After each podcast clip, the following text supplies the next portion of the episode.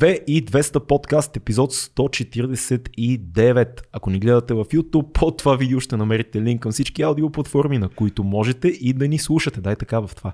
Ако харесвате това, което правим, знайте, че може да ни подкрепите чрез платформата Patreon с едно скромно месечно дарение в евро, въпреки че още не сме на евро. Ние вече сме там. Точно. Ей, това сме забрали да го кажем, че минахме на евро. Минахме това е на много евро. важен елемент. А пък. Защото сме европейци. Точно така. Да. Patreon дава много хубави неща, като понякога хора, които са в Patreon, ни гостуват. Ама не защото просто са в Patreon, защото просто имаме много яки хора в Patreon, но затова след малко. Така а е, сега така е, да така кажем е. няколко хубави неща и за едни други хубави хора, които не са в Patreon, обаче пак ни помагат по много хубав начин. И това са нашите приятели от SMS Bump, които освен, че помагат на нас, могат да помогнат и на вас. Както съм казал много пъти, под формата на месечна заплата. Да. Защото екипът се разраства постоянно, а, постоянно има нужда от а, нови работни а, Позиции. нови работни позиции, а както казва един от основателите на SMS Bump, там само A-плеери работят. A-плеери. Да. A-плеери е много яко. Да, така че ако сте A-плеер, Ако се усещате като A-плеер, да, просто вижте долу какво се случва в линка при SMS Bump. 96 000 клиенти, страхотна компания, част от американския гигант Yotpo, еднорог. Нали? Това е много важно да се каже. И като цяло можете да си уредите а, работното място за следващите няколко години, ако сте A-player. Така че чекнете линка към нашите приятели от SMS Bump, а съвсем скоро най-вероятно ще почнем да ви разказваме и за отделните а, части от компанията, отделите и дори за индивидуални A-плеери, които вече са част от компанията. Защото ако искате и вие да знаете какво ви очаква там. И после можете, нали, знаете, да почерпите кого? Нас. Как? С пари. Пира. Така. А днес на гости. Като стана дума за пари. Като, както казахме и наш, а, и наш така, как се води? А, благодетел. Благодетел, Благодетел в Patreon. Меценат. Да, но самишленик. Стефан, да, Стефан Стоянов, да кажем на- по-накратко, който е економист. Много, много си го... Говорихме си цяло за економика, най-вече за какво се случва в България, какво се случва в Европа, какво се случва в света и какво се случва в нашите лични джобове. Почти като по сценарий може да изредиме темите. Те са за новоприятия проекто бюджет, за зелената сделка, за Всичките видове кризи енергийни. всички кризи, инфлацията, а, за пенсии много си говорихме, като едни не толкова млади хора си говорихме за Почваме се пенсиите, за имотите, за инвестиции, за крипто, за злато. А, Стефан е много готин, но има позиции, които са много интересни и добре обосновани. Не се страхува да, да изрази мнението си и ние точно за това го ценим и го поканихме на гости. Успешен млад човек, който живее в България и така без да, без да се скъпи критикува това, което вижда, че се случва около нас. А според нас всяко едно правителство има нужда от повече критика, за да стане по-добро. Нали така, колега? Точно така. И ще се видиме ние, заедно с Стефан, Сега. веднага след малко прекъсване, което е точно една секунда сега. Сега. И ето ни на живо за всички в Patreon с нашия приятел Стефан Стоянов. Здрасти, Стефане, как си? Здрасти, супер съм, много съм радвам са тук. Ти си един от нашите хора в Patreon, един от нашите бойни другари, един от нашите ко-продуценти. А, ние знаем доста за теб и сме чели доста за теб, както и хората в Patreon и много твои позиции и мнения, но за хората, които ни гледат в YouTube или ни слушат сега, разкажи малко повече за теб и твоя бекграунд. Какво си учил, с какво се занимаваш в момента, за да може всичко друго, което ще си кажем, да добие контекст. Аз съм от Бургас, което вероятно ще си проличи по време на разговора. а, завършил съм финанси, това е образованието, това ми е професията. В момента работя като бизнес консултант по финансови въпроси. Работя върху сливания и придобивания, когато една компания купува друга. Ние сме хората, които помагаме с процеса, с оценките, с смятане на всичко необходимо. Мгм. По финансовата част, разбира се. Винаги си занимавал с финанси. А, да. Още първата ми работа така по-сериозна, още по време на университета, стажове няколко. Работих в Лоутопия, първата ми по-сериозна работа. Много интересно там беше финансовата част. След това съм работил в друга голяма технологична компания като бизнес консултант и сега мисля, че намерих перфектното място, където да върша това, което искам. Страхотно. Много хубаво стана, между другото, че така по стечение на обстоятелствата, трябваше миналата седмица да ни гостуваш, но така гостуваш ни сега и се, повече се задълбочава така финансовата така ситуация в а, света. Нали, много хора се интересуват в момента какво става с тази инфлация. Ето сега в момента тази едната седмица и стоковите пазари се сринаха леко, оттам и криптопазарите стана някакво мазало. Ма не знам откъде да започнем. Толкова много са темите. Искаш ли да вървим отвътре навън? Как. Еми да почнем ако, На ако местно искаш, ниво. На местно ниво, защото точно кога оня ден по оня ден а, излезе бюджета, реално, Ето новия да. бюджет. И това е нещо, за което много хора писаха, говориха, ти също писа по твоите страници и профили. А, според много хора, това е един бюджет, който е по-ляво ориентиран, по-социален. Кажи сега ти като един а, наш набор, млад човек, професионалист, економист, как виждаш ти това, което прави правителството с новия бюджет? Асен Василев, много уважавания ни в момента министър на финансите. Да. да. Как, какво виждаш ти като проблеми? И като добри страни, дай да не бъдем сега от началото зли. Големия проблем с този бюджет... Почваш с проблемите директно. Добре, мога да кажа някои хубави неща. не, не, хубавите накрая, дай да видим проблемите. А, първо да кажа, това е проекто бюджет, Проекто бюджет, все още не е прият, те първо ще се приема, което по принцип е малко проблемно, понеже проекта за бюджета обикновено излиза през октомври на предишната година, но да кажем, че това са технически причини сега се приема толкова късно. А, големия проблем е, че този бюджет е планиран на огромен дефицит. Тоест, а, правителството планира да изхарчи много повече пари, отколкото ще събере. Което трябва да го разглеждаме като проблем. Всяко едно разумно домакинство, всеки един разумен човек гледа да не харчи повече, отколкото изкарва. Добре, да те, не те, нали, те нали бяха казали, че има едни 8 милиарда, които а, като съберат и всичко е окей. Реално в лоишките ми термини на непрофесионалист, но нещо такова имаше. Да, да, това бяха твърдения до преди няколко седмици, само Да. че има пари във всяка година да се построят по няколко магистрали, хемос, да цитираха се някакви числа, които се увеличаваха непрекъснато 5, 6, 7, 8 милиарда, които се харчат не по предназначение, пари имат достатъчно за всичко. И сега станаха 4, доколкото разбрах. Някак... Последно, последната версия май 4, понеже гледах някакво изказване на Бойко, който каза 8 милиона казваха, сега станаха 4. Къде отидоха милиарда. другите? Да, Да, къде, милиарда. от- милиарда, да, къде отидоха другите 4 милиарда? Губят им се 4 милиарда. Да, Не знам къде се изгубиха тези милиарди. Не са в Те не са... Определено. Очевидно и в нас не са като гледаш студиото. Това със сигурност бяха такива предизборни приказки, М. но когато почнаха наистина да разполагат с тези пари, видяха, че няма да, да стигнат за това, което искат да изхарчат. А те искат да харчат много. Искат да харчат за инфраструктура, за здравеопазване, за заплати на държавни служители, за железници, за много неща, което може и да не е лошо, стига да имат толкова пари. Колко е дефицита?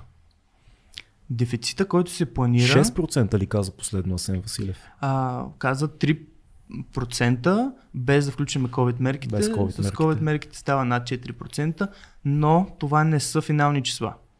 Първо, това е един от първите бюджети, които се планира така, че след няколко месеца да има актуализация. Мгм. И тази актуализация е когато според тях се устойностят политиките, които искат да водят. Което означава, че ще одобрят още пари за харчене. Тоест този дефицит най-вероятно, по прогнози на всички, ще бъде още по-голям. Плюс в края на 2021 се за- заделиха едни пари от бюджета от, за миналата година, които да се изхарчат през 2022. Тоест, те ще изхарчат още повече пари. Реалният дефицит може да стане 8%, което е- може да стигне примерно 10 милиарда дефицит. Колко е бил а, за сравнение през 2020? Имаш ли представа? През 2020 беше на малък дефицит около 2-3%, сега не мога да спомня точно, докато предишните години бюджетът някакси излизаше на плюс, Мгм. което пък беше една друга не много лоялна врътка на предишните управляващи, които докарваха нарочно бюджетът на дефицит, за да могат да изхарчат през последния месец останалите пари. Рязко. Да, защото тези Да. пари, които са излишък, те могат да се изхарчат без одобрение от парламента.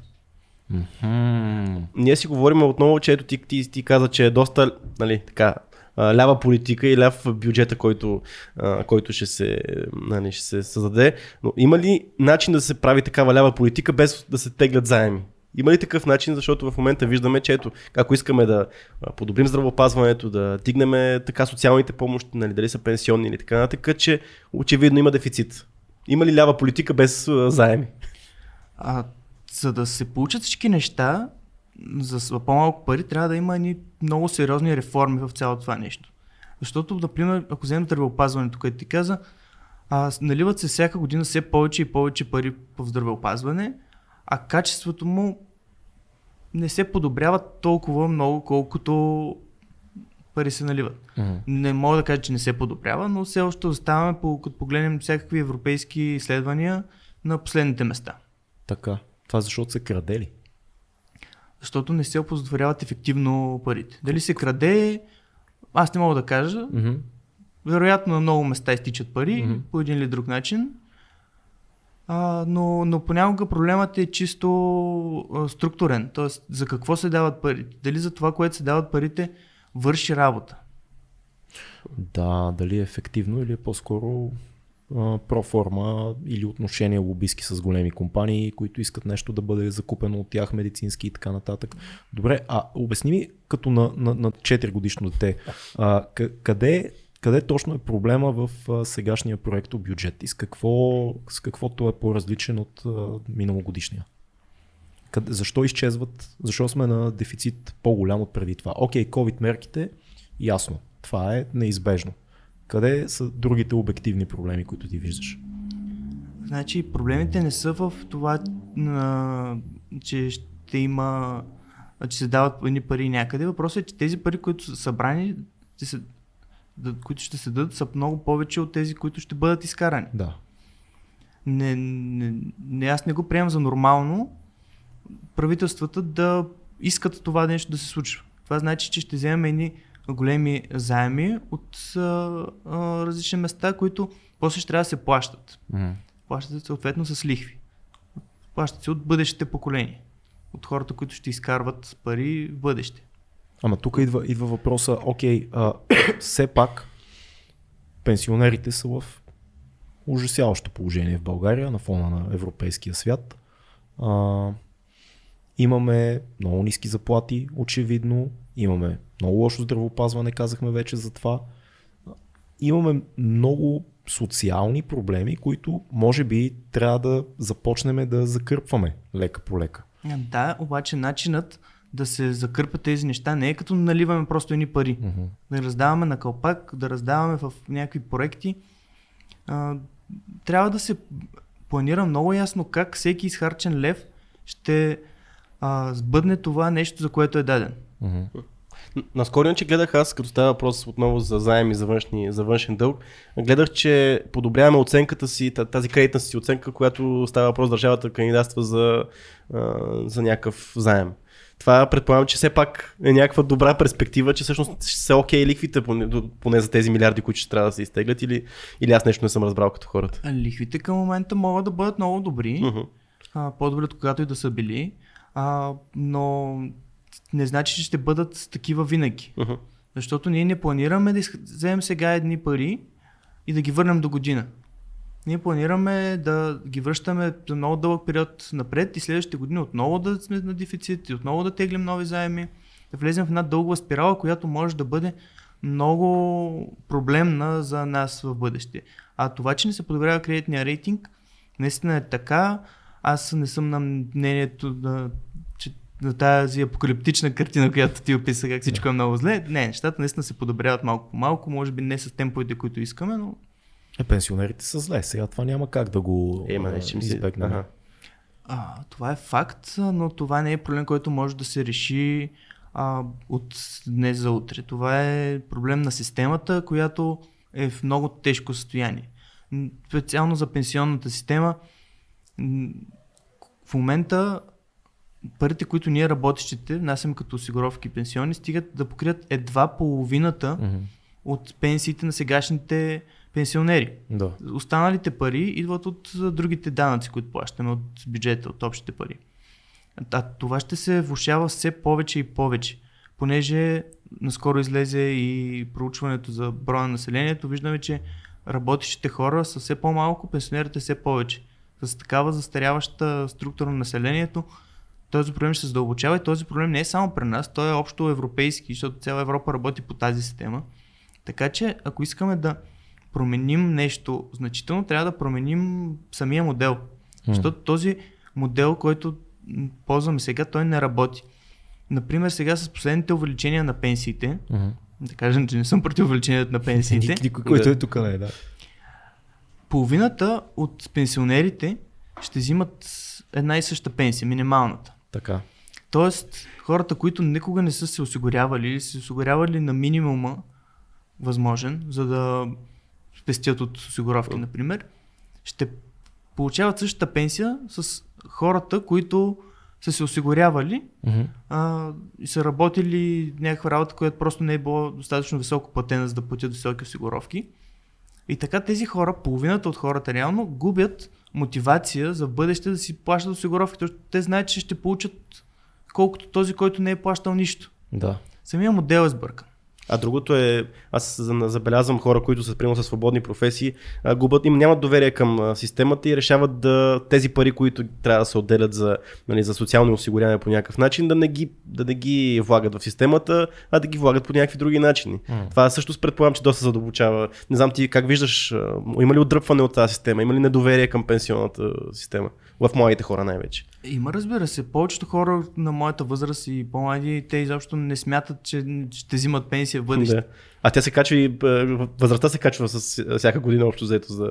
Или там на колко години се дига границата за пенсия. Да, дига се в а, цял свят, където ползват тази система, защото само това е начин да се съберат още пари в, тази, в общия екип, който да се раздават на сегашните пенсионери. А може ли да вземем от някъде система, която е по-работеща от някоя от някоя друга страна, примерно скандинавска, не знам, знам ли къде има по-така по-добре направена система. Друг модел, който може да се приложи, или поне частично комбинация от а, двата модела, е парите, които ние плащаме като осигуровки, да не отиват директно всички за плащането на пенсиите на нашите баби и дядовци, а една част, доста по-голяма от която в момента отива, да отива в наши лични партиди. Мгм. Защото сега, когато плащаме м, пенсионни осигуровки, те не остават за нас. Те изчезват. В момента, в който а, ги дадем, те се изхарчват. Ние не. Ням, това не са наши пари. Мгм. Има, разбира се, така наречения втори стълб, който има лични партиди, Мгм. които се инвестират и се пазят за нас. Това са пари, които м- са си наши. Ние може, когато се пенсионираме, да решим какво да правим с тях Да. пари, които може да си вземем наведнъж, пари, които могат да се изберем точно колко, колко да ни се плаща на година, пари, които ако нещо се случи с нас да се унаследят. Двете, а, двата стълба, които в момента функционират, те работят на съвсем различни а, концепции. Едната е социалната, да, да плащаме на нашите баби и дядовци а, пенсиите, след като минат, разбира се, през един куп администратори по пътя. А другия е да си остават за нас, да си наши лични пари. Ясно. Интересна. А има ли така, къде работи така пенсионната система? Ами най-известният модел, където е предложена тази а, система е в Чили, които наскоро всъщност мисля, че я смениха, но но прехода от едната към другата система ст- става Предполагам, много че е трудно. доста бавен и плавен процес. Да, това трябва да стане много бавно, плавно, много постепенно и с много мисъл, защото ако се приложи от днес за утре, просто нищо няма да, няма, да работи. няма, да, няма да има и за нас и за бабите. И няма да има. Да. Аз искам да се върнем към бюджета. Търсих си в телефона да намеря един пост от преди два дена на Евгений Канев, който вероятно знаеш много добре Да. кой е, който мисля, че е доста балансиран в преценките си обикновено и опитен. А, той беше написал един пост, който е за а, бюджета, в който си е разбил плюсове и минуси на много така разбираем език, дори за маймут като мен. И искам да ги коментираме, защото ти имаш малко повече така поглед отвътре на това, което се случва като цяло покрай този бюджет. Той казва един от плюсовете, че до някъде ще бъдат предпазени най- най-уязвимите и уязвените от високата инфлация в момента. Има ли резон в това нещо, че чрез тези социални мерки и така бонуси, които се случват в новия бюджет, ще предпазиме най-ударените от инфлацията, т.е. най-бедните и пенсионерите? Трудно ме е да кажа дали ще подейства по точно по този начин. Да, сигурно когато се раздават пари до някаква степен, а, хората могат да си поемат разходи, които не могат иначе да посрещнат. Но от друга страна, колкото повече пари раздава държавата, толкова повече се сува инфлацията. М. Защото това са пари, когато са дадени на най-нуждаещи се, които пари веднага влизат в потреблението. Те веднага се изхарчват. Тоест, Да, и той това пише между другото. Втория, той обаче го казва като плюс, че а, голяма част от увеличените доходи на най-бедните ще отиде веднага в економиката като данъци в бюджета. Тоест не просто инфлацията ще се увеличи, но и данъците печелим от събиране на повече данъци, защото харчат повече.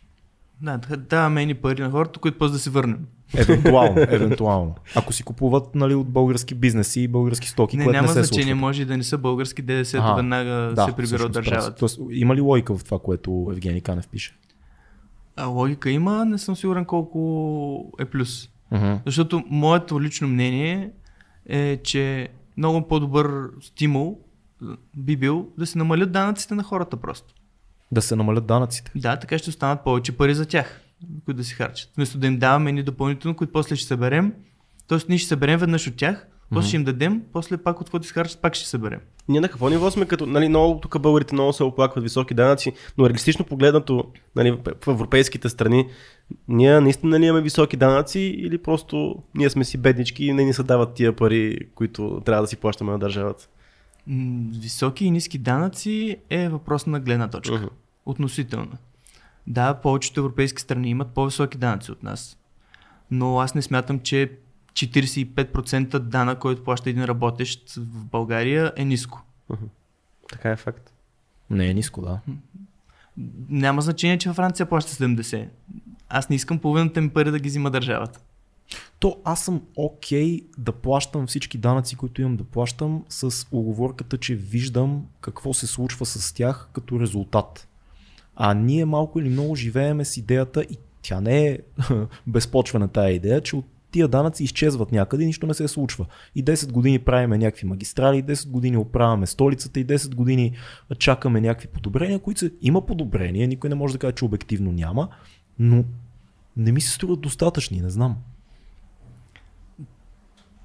Проблема с а, държавните пари не е само в България. Ние се оплакваме тук, че нищо не става, че не се харчат ефективно, но, например, в края на миналата година излезе една статия или книга, или как се води, за харчовете в Германия. И там имаше едни примери за 200 000 евро за туалетна, 300 000 евро за мост над магистрала, която не съществува. А, някакви такива пократителни неща, които Наистина. ние сме свикнали да ги казваме, това само България може да стане. Не, не може да стане само в България и проблема не е в българите, проблема е в а, че това, че държавата върши тези разходи. Когато ти разполагаш едни пари, които не са твои, изкушението да си откраднеш нещо от тях е, е много голямо. Е, да, ма виж, във Франция или за където е ставало дума, това е изключение, което може да се случи и е такова, wow, what the fuck, случи се нещо такова. При нас изключението е ако не се случи нещо такова. Ние по дефолт приемаме, че ще се краде и в Австрия се краде много и в Германия се краде.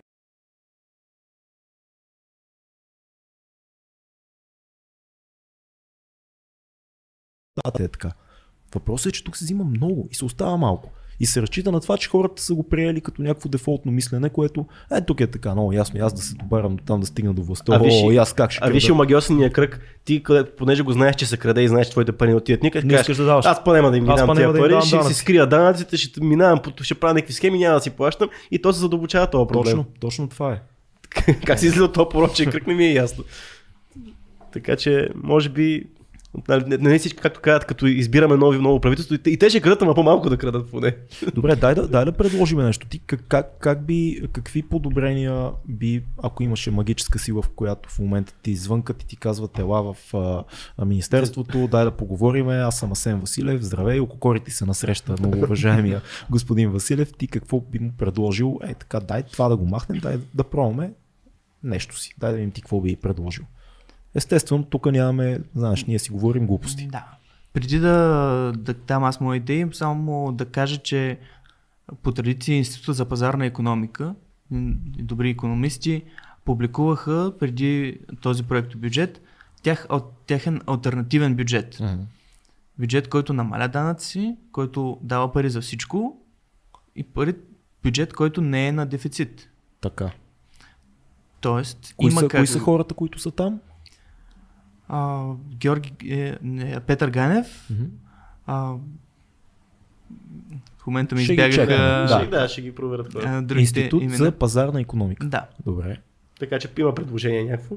Да, к- Да. да. дай Мога да видим. препишат. Какво, какво съдържа това предложение? Кое е хубаво? Е, например, те са нам... предлагат намаление на осигур... осигуровките с 12%. А, предлагат по-малко харчове в а, системи, които не работят. Мгм. Интересно е да се провери целия, от- защото не можем да кажем, че а, парите не стигат или че парите, а, които сега се предлага да се изхарчат, ако не се изхарчат, ще стане нещо много страшно. Защото сега се предлага да се изхарчат 10 милиарда повече, отколкото през миналата година. Изхарчат а, 20 милиарда повече, отколкото през 2019-2020. Да се изхарчат двойно повече, отколкото през 2016 година. Е, да, има, има, има много по-различни обстоятелства. Кризата променя всичко, реално.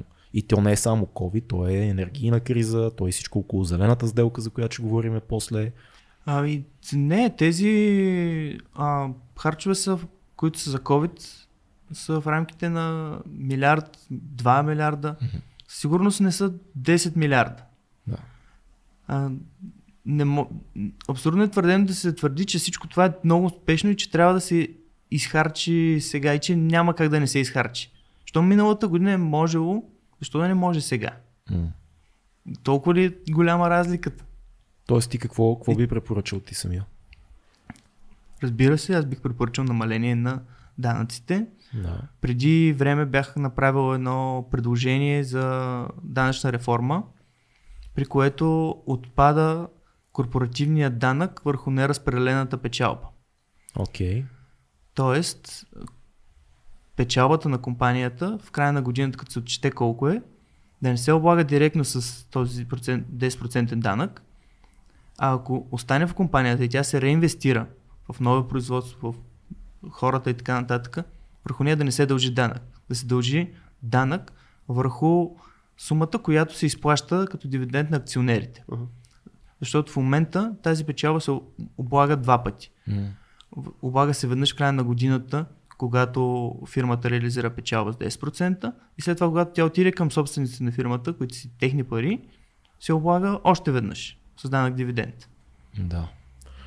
Освен това, такова, аз малко трудно приемам тази концепция, че колкото по-успешна е една фирма, толкова колкото по-добре си върши работата, тя да трябва да дава повече пари, да се наказва все повече. Намек богатите да плащат на, на бедните и така да се случва. Както Ами- сега в момента се вкара и това с максималния осигурителен а, доход, А, който Това е също пък. друг проблем а, от бюджета, който за мен е важен. А, това увеличение на максималния осигурителен а, доход е ненужно. Мгм.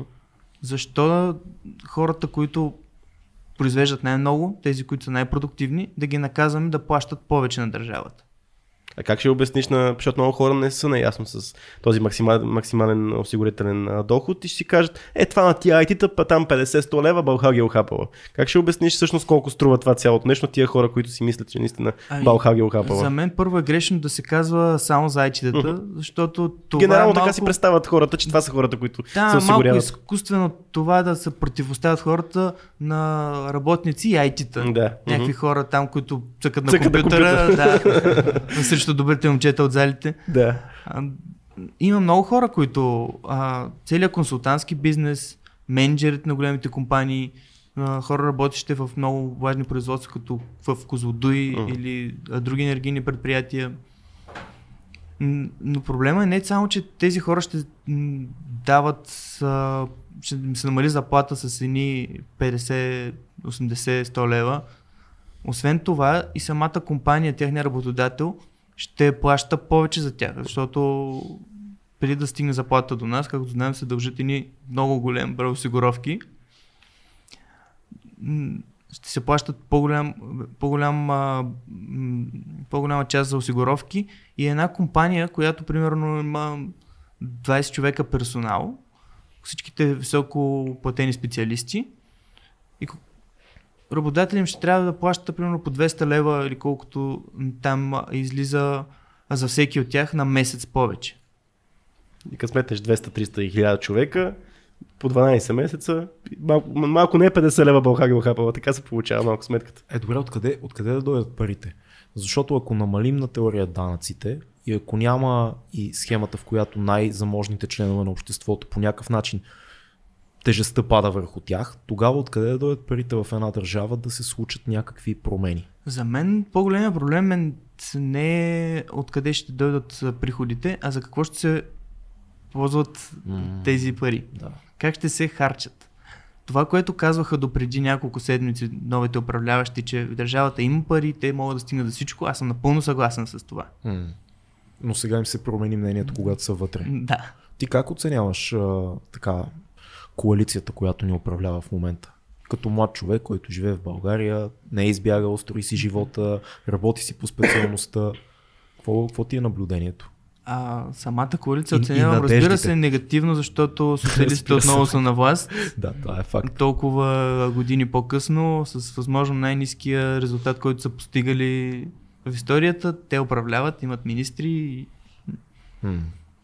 Може ли да се избегне това? Защото според много хора, да, това е страшен проблем, включително и аз така смятам, но имаше ли как да стане без да, да се постигне, да, да, да се случи коалиция, в която е и БСП? И каква би била альтернативата, ако бяха казали Кирил Петков и Асен Василев и, и ДБ има, има такъв народ, окей, без БСП, тогава те нямаше да може да управляват. Партиите, които направиха компромиса да управляват с БСП, можеха да направят други компромиси на предишните избори и да управляват без БСП. Факт. Хм. Ема да, ма това е минало. В смисъл, Е, Ми- минало за но- минало. Но, но те си го добутаха до варианта, в който за е неизбежно да се коалират с а, социалистите. Да, за съжаление да. От друга страна, аз винаги се опитвам да си напомня колко много български пенсионери и, и възрастни хора цял живот си, си гласуват за БСП и си, се чувстват представени по някакъв начин от тази партия. Те естествено забравят колко мултимилионери има в БСП. Това е една от най-големите иронии на съдбата, че това е една от партиите с най-много мултимилионери, след ГЕРБ, естествено. А, но те я знам. Според мен, ако се държат и уздите на БСП, които така не че се избиват отвътре, Ами, това е другия проблем, че да, можеха да направят компромис да управляват с БСП, но да не им дават такава свобода, да ги притиснат повече. Те сега, Те кои, да- кои министерства са техни в момента? А, значи спорта, Спорта. А, Не, спорта, икономиката- спорта мисля, а той е че... на, да, той е Има- на, има такъв народ, такъв спорт. народ. Значи економиката беше, Да, на замеделието, логично. така, а, Не, не казвам правилно. социалното министерство, смисъл, да, то Да. Всъщност, економиката там е Корнелия Нинова. Корнелия не? Нинова. Да, да. а, а интересно беше, че това министерство, а, което управлява в момента Корнелия Нинова, беше направено за нея. С Да. Какво имаш предвид? Министерство на економиката, което беше преди, се раздели на две. Виж, не знаех. А, едната част се казва а, Министерство на иновациите или нещо такова беше, Да. където сложиха човек от а, Продължаваме промяната Мгм. и там останаха най-важните функции на, министерство на старото Министерство на На економиката. иновациите не сложиха ли Лорер, Да. който е Да. от, а, от ПП? Да. Е Да, от да, има- да. да, точно да, да, така. той така каза. А, и там сложиха най-важните функции на предишното Министерство на економиката и оставиха едно ново, което с- продължава да се казва на економиката, но то беше специално за А, такова. да има пост и за Да има. Залъгане. За кака. Едно за кака. Ужас. Добре, има ли, има ли надежда? В смисъл на къде Не, надежда винаги ще се има. закрепили в следващите няколко години? О, това не мога да прогнозирам. Има много фактори, които са извън моята сфера на економиката и финансите. Например, Македония, която е много чувствителна тема. Мгм. Сега ще почнат да идват зимата едни много високи сметки за парно, за ток, Ето, ето това е интересна тема. които миналото са предизвиквали много сериозни протести. Може да се случи и това отново. Те опитаха да направят, е, да спрат това, като сложиха мораториум Да. върху цената на тока, което много грешно, много вредна политика. Това, че не се, се забраняват да се дига цената на тока, може да доведе до, до сериозни проблеми. Първото е, че та няма да спре дигането на цената на тока, Защото тя ще се вдигне след като падне мораториума след няколко месеца, ако не го удължат. Нали, отговорът е, че има комисия, която ще регулира това нещо. Да, обаче те, които ни продават тока, Мгм. техните разходи се вдигат многократно. Така. Те няма да имат достатъчно ликвидност, достатъчно пари налични, с които да правят належащи проблеми, на- например. Ако се случи една сериозна авария някъде, която да наводнение, примерно, или тежък сняг, да събори някакви стълбове и компанията, която отговаря за тях, няма достатъчно пари, за да ги оправи много бързо, Мгм. какво правим тогава? Да. спираме тока на тези хора, които са засегнати за по-дълго време, отколкото ако бяха плащали по-висок ток. Тоест неизбежно е цените да скочат след а, зимата. След, след падането на мораториума, реално. Ами, Каквато и комисия да има, това да, за което неизбежно говорим. е. Неизбежно. Когато и да падне, дори да го удължат този мораториум, в един момент цената ще се вдигне. И това е за домакинствата, говориш, не само за бизнеса. За домакинства, за бизнеса вече, Вече скочиха. вече скочиха, Да. да. Те, по, по различен начин се формира цената на двете. Това, което си мисля, аз пак да се върна само малко на начин на политика и на управление на финансите в държавата, не трябва ли в момента да имаме по-скоро едно такова кризисно управление? Защото ние, ето, а, живеем в а, нали, здравна криза, ето енергийна криза, економическа с най- много високи нива на инфлацията. А пък аз това, което гледам по новините и слушаме, че едва ли не, та ще оправим цялата държава такова, нали, генерално. Всичко ще оправим пенсиите, всичко, а, а нямаме някакъв кризисен подход да се решит генерално тези в момента належащите проблеми. Виж един такъв лек а, позитивизъм, който строи от това правителство и всъщност не... От премиера. От премиера той не може да бъде по никакъв начин мрачен този човек.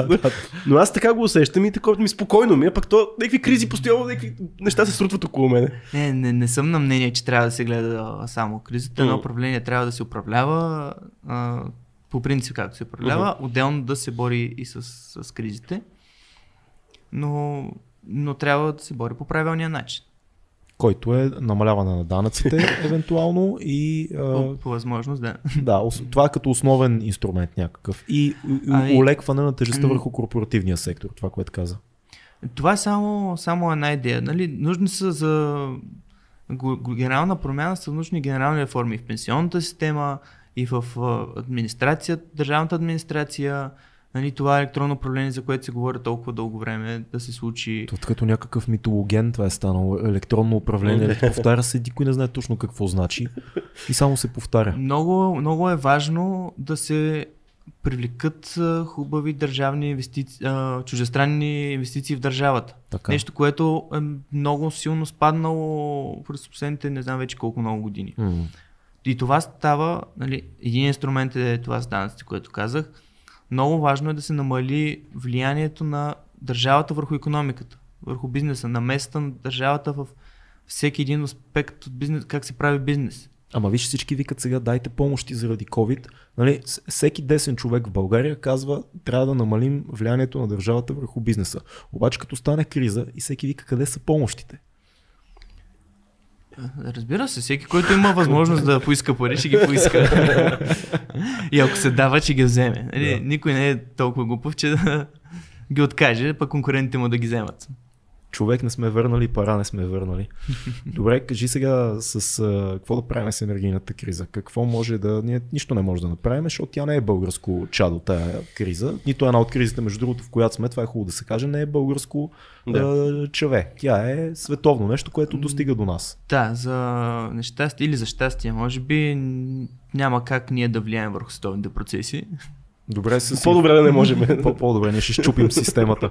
А, а добре, как, а, примерно сега инфлацията е 6% последно май беше в Осем. България. 8 ли? Май, добре, Това са официални данни на МЕК. Това е официални данни на НЕСИ, които са много, повече. много далеч от истината. Еми ти само мога да прецениш за колко да, отиваш в магазина да пазаруваш. са скочили 20-30% от а, края на лятото, може би, когато започна така да се усеща и по потребителските продукти. И какво може да направим? В смисъл, като такива редови граждани.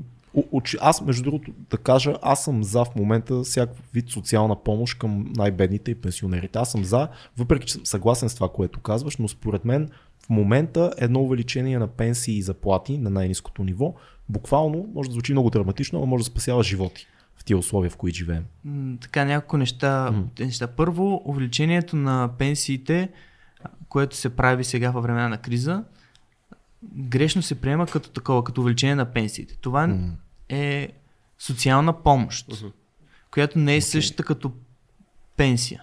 Пенсията е доход, който ти пол- получаваш след като си пенсиониран, за да замести част от дохода, който си имал преди това, като си се осигурява за него. Okay. Това, че ти дадат ни 50, 100, 120 лева повече за някакъв период от време, това не трябва да се бърка с пенсия, защото това са концептуално различни неща. Мгм. Това е социална помощ. това е временна помощ. И социалната помощ може наистина да бъде полезна и по-полезна от мерки като мораториум върху цената на тока, например. Да. Защото когато ти спираш а, увеличението на цената на тока, т.е. държиш я ниска изкуствено, много повече помагаш на един човек, който си топли джакузито, отпилява си басейна, зарежда си Теслата и така нататък, защото хаби много повече ток Мгм. и него много повече му помагаш, отколкото на, на един пенсионер, който им си е пуснал печката да сготви, например, и хладилника работи. Ако това може би не е най-тясната идея, но може би по-правилната в случая, когато се помогне директно на хората, които имат нужда, тези социални помощи, би било по-добрата идея. Ема ето ти много добре знаеш, че ето това, което се дава в момента е помощ и не е пенсия. Обаче това не се обяснява добре на пенсионерите. Те не знаят, че това, което са получили, другия месец могат да не го получат и си мислят, че са им дигнати пенсиите и сега ти знаеш много добре какво се случи, нали, като имаха 10, 15, 20 лева по- по-низки пенсии, а също време добавката е по-голяма. И то проблема беше, че никой не обяснява тия пенсионери, че има тази добавка социална, а също време те ги получават едно и същото число заедно с пенсиите си. Така че, кой трябва, нали, трябва да има някаква роля тук, някой да обясни на тия пенсионери, че получават някаква добавка. А, това с пенсиите цари тотално неразбиране не само за пенсионерите, а и в самите управляващи, мога Да. да кажа. А, И те не знаят какво дават. А, Да, имаше твърдения как а, на никой, нито един пенсионер след нова година няма да му се понижи пенсията. А изведнъж се оказа, че много пенсионери са получили януари месец по-низки пенсии от декември. Мгм. Преди това пък, а, докато все още бяха служебните правителства и се предложиха няколко различни идеи от различни партии за увеличение на пенсии, за надбавки, за помощи, които те преха всички и стана такова объркване, че трябваше да ги прегласуват пак. Да. Е, Много е мъчно и срамно това, което се случва с българските пенсионери от много десетилетия вече, но едно от по-странните неща е, че наистина едва ли някой, който е в това студио, познава а, наш набор и надолу, който да вярва изобщо в концепцията за пенсии. И всеки се спасява поединично. Ти каза, да, някои спестяват пари, втори стълб, други хора в свободните професии, в които сме ни отказват тотално да плащат а, осигуровки. Това е много странно за държава, която е все пак в Европейския съюз. Някога ще излезе ли от това блато според тебе? Тотално ли трябва да се счупи системата или какво? А, не, голяма част от пенсионерите, които в момента получават ниски пенсии, а, това е ефект от смяната на системата преди 30 години. Все още. Все още. Което е ужасно. Защото по различен начин са се осигурявали преди, по различен начин са се трупали спестявани, после те са изчезнали, най-голяма инфлация 97 Да. година, са се стопили големи пари. А, в началото на 90-те заплатите са били ниски, хората се осигурявали на ниски доходи. Ние, ние какви пенсии ще имаме, според тебе, в бъдещето, след 30, 30 на години? Отговорът може да е само един. Каквито реши държавата. Не ние. Да, Е, нали? Заплатите, които а, пенсиите, които се изплащат, са, абсолютно се решават колко да бъдат с закон от а, днеска за утре или айде от тая година за следващата. А вързано ли е социалната пенсия за Европейския съюз с социалната пенсия, която би била в България, минималната след а, 30 години, ако продължи да има Европейски съюз и т.н. нататък. Тоест, ако нещата върват в тази посока на напредък, приближаване на България към европейските стандарти, все пак една европейски тип социална пенсия, възможно ли е за България, според тебе? А, европейски тип по размер ли? За социална говоря, за пенсия, която е минимум, бер минимум. И, много, много трудно. Много трудно. Да, защото проблема е, както казах по-рано, с а, самата система.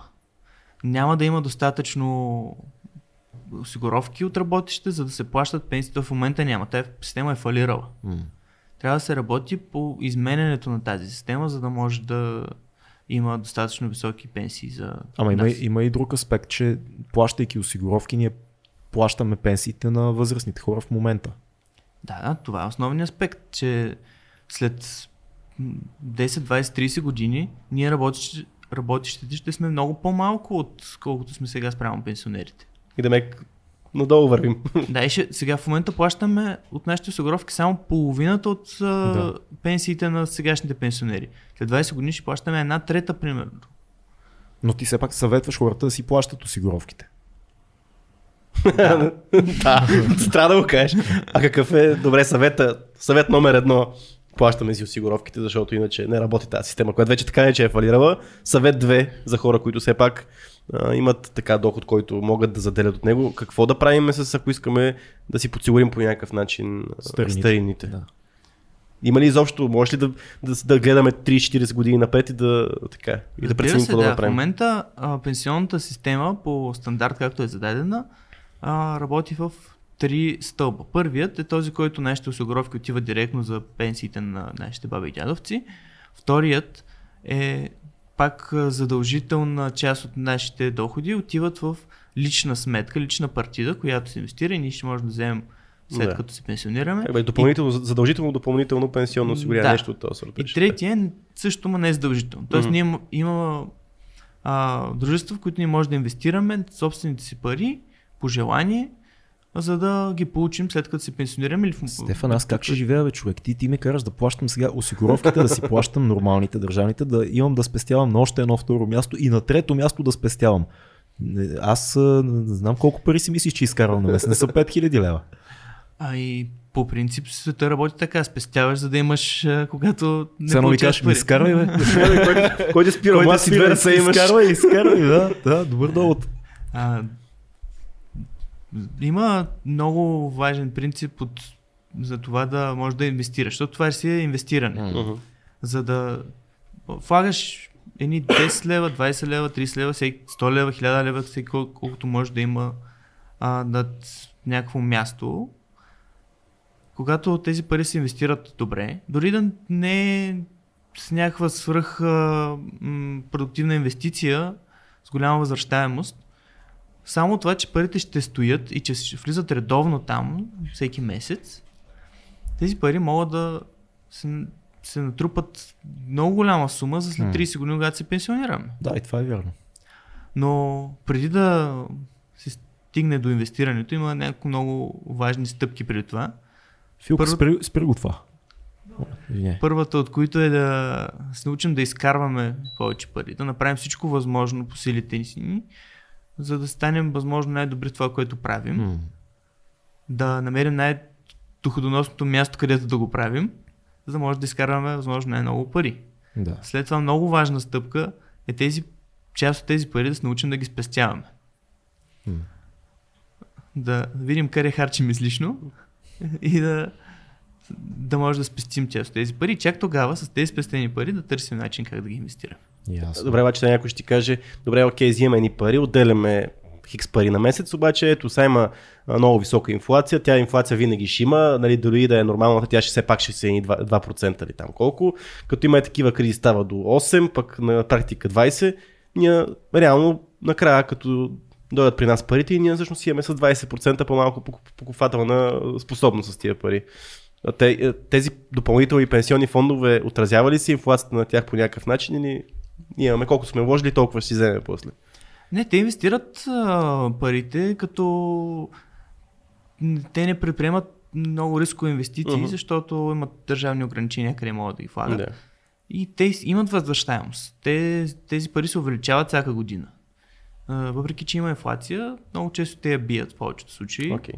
Особено когато тази инфлация е минимална, 2% или 0%. А, те са печелили повече, ако имат възвръщаемост 8-10%. М- Говориш за фондовете. да. Да, а не за нормални сметки, които Да, които там О, се да, ясно. там пред се губят. там се изчезват. Тоест, който държи повече в нормална сметка, ако е събрал нещо, съветваш по-скоро да си го прехвърли в някои от спестовните фондове. Частните. Ам, Не искам да давам конкретни инвестиционни да, съвети. Да, трябва да кажем, че защото- нищо, нищо, което казваме не е съвет инвестиционен, това трябва да се каже задължително. Да. Но по принцип винаги е по-добре да се намери начин, който парите да по някакъв начин да се увеличават докато стоят. Добре, дай да поговорим все пак за енергийната криза и това, което се случва. Вижда ли му се края скоро според тебе, тук на локално ниво? Какво може да се направи, марици и така нататък? Тук ще бъда негативен. Не му се... си на правилното място. Обичам съм позитивен по принцип. Всички обичаме, но иллюзия. Но няма. Всички ще умрем, ня- рано или късно. Някой без ток. на, на тъмно и студено. да, факт. Съжалявам, и такива ще има сред вас, Не. уважаеми зрители. След някакво време ще се нормализира наистина това, но цената няма да спадне драстично на ток. Факторите са... Като казваш да спадне под това, което беше миналата година или под, Не, до по това, което е в момента. Аха. ще спадне, може би. Но факторите са твърде много. А, тук а, не може да говорим за едно нещо, с което трябва да се справим. Тук играе геополитика, Факт. предимно това всъщност. Заради газа. Първо, Европейският съюз и Америка налагат една политика, която да не се разчита на старите мръсни източници на а, енергия. Говорим за зелената сделка, така известна. Да. Да. И те само тя. Парижки споразумения, Точно на, опит, на локално ниво на държавите, при която се има натиск върху мръсните източници на енергия. Те трябва да плащат едни енергийни а, ни въглеродни квоти, които стават все по-високи. Това е заради climate change, цялото нещо. Да. А, съответно, се бяга от тези, от старите източници на енергия, се търсят нови, които са по-чисти. Да. Обаче, по-чистият източник на енергия най-често се оказва природния газ. Природния газ, когато се засили търсенето му, се дига и цената. Тук е, примерно, намесваме Китай, който миналата година изхарчи запасите си, тази година а, закупи супер много, за да си ги попълни. Включваме Русия, които контролират изцяло цената на природния газ, защото те са основен, основен доставчик на Европа. Включваме правителствата на големите европейски държави, които направиха така, че да получават газ само от Русия. А, включваме борбата срещу атомната енергия на някои места, защото това е един сравнително, даже най-чистият а, източник на енергия, но примерно на Германия много се плаши от това. Да, заради риска. И Това, което стана с Фукушима преди колко беше 10 на години и т.н. все още твърдят, че има риск, въпреки че според много изследвания това е най-сейф начина. Да. И, например, тук Германия и Франция са на тотално противоположни мнения. Франция увеличава енергийната си мощ в, е- електроцен... в атомни електроцентрали. Тя е държавата с най-много такива. А Германия ги затвори всичките. Къде сме ние? Имаше едно такова предаване на БНТ. Къде сме ние в тази схема? Ние сме, гледаме отстрани и не може да... Ние очевидно не сме готови да си затвориме мръсните източници, колкото и да обичаме климата и природата, и слънцето и вятъра, не сме готови за това. Абсолютно, да. Като, е, уважаеми зрители и слушатели, не, не отричаме промяната на климата. Да. В смисъл, той се случва. Това е истина. Да, не отричаме промяната на климата, отричам много хора. А, Темпото. Мерките, които, дали мерките, които се взимат за борбата му са ефективни или не. Дали това, ако оставим а, едни хора гладни и без ток а, сега, ще Е, е, подобри значително а, бъдещето на техните деца. Да, не е ли по-скоро а, темпото на мерките? Защото, окей, едни държави могат по-бързо да навлязат в новите стандарти за произвеждане на енергия, други като нас им трябва повече време. То, то очевидно Да. и Да. другите европейски труд задъхват се в Бе, този преход. По-добре са, нас. със сигурност са по, по- по-добре са от нас.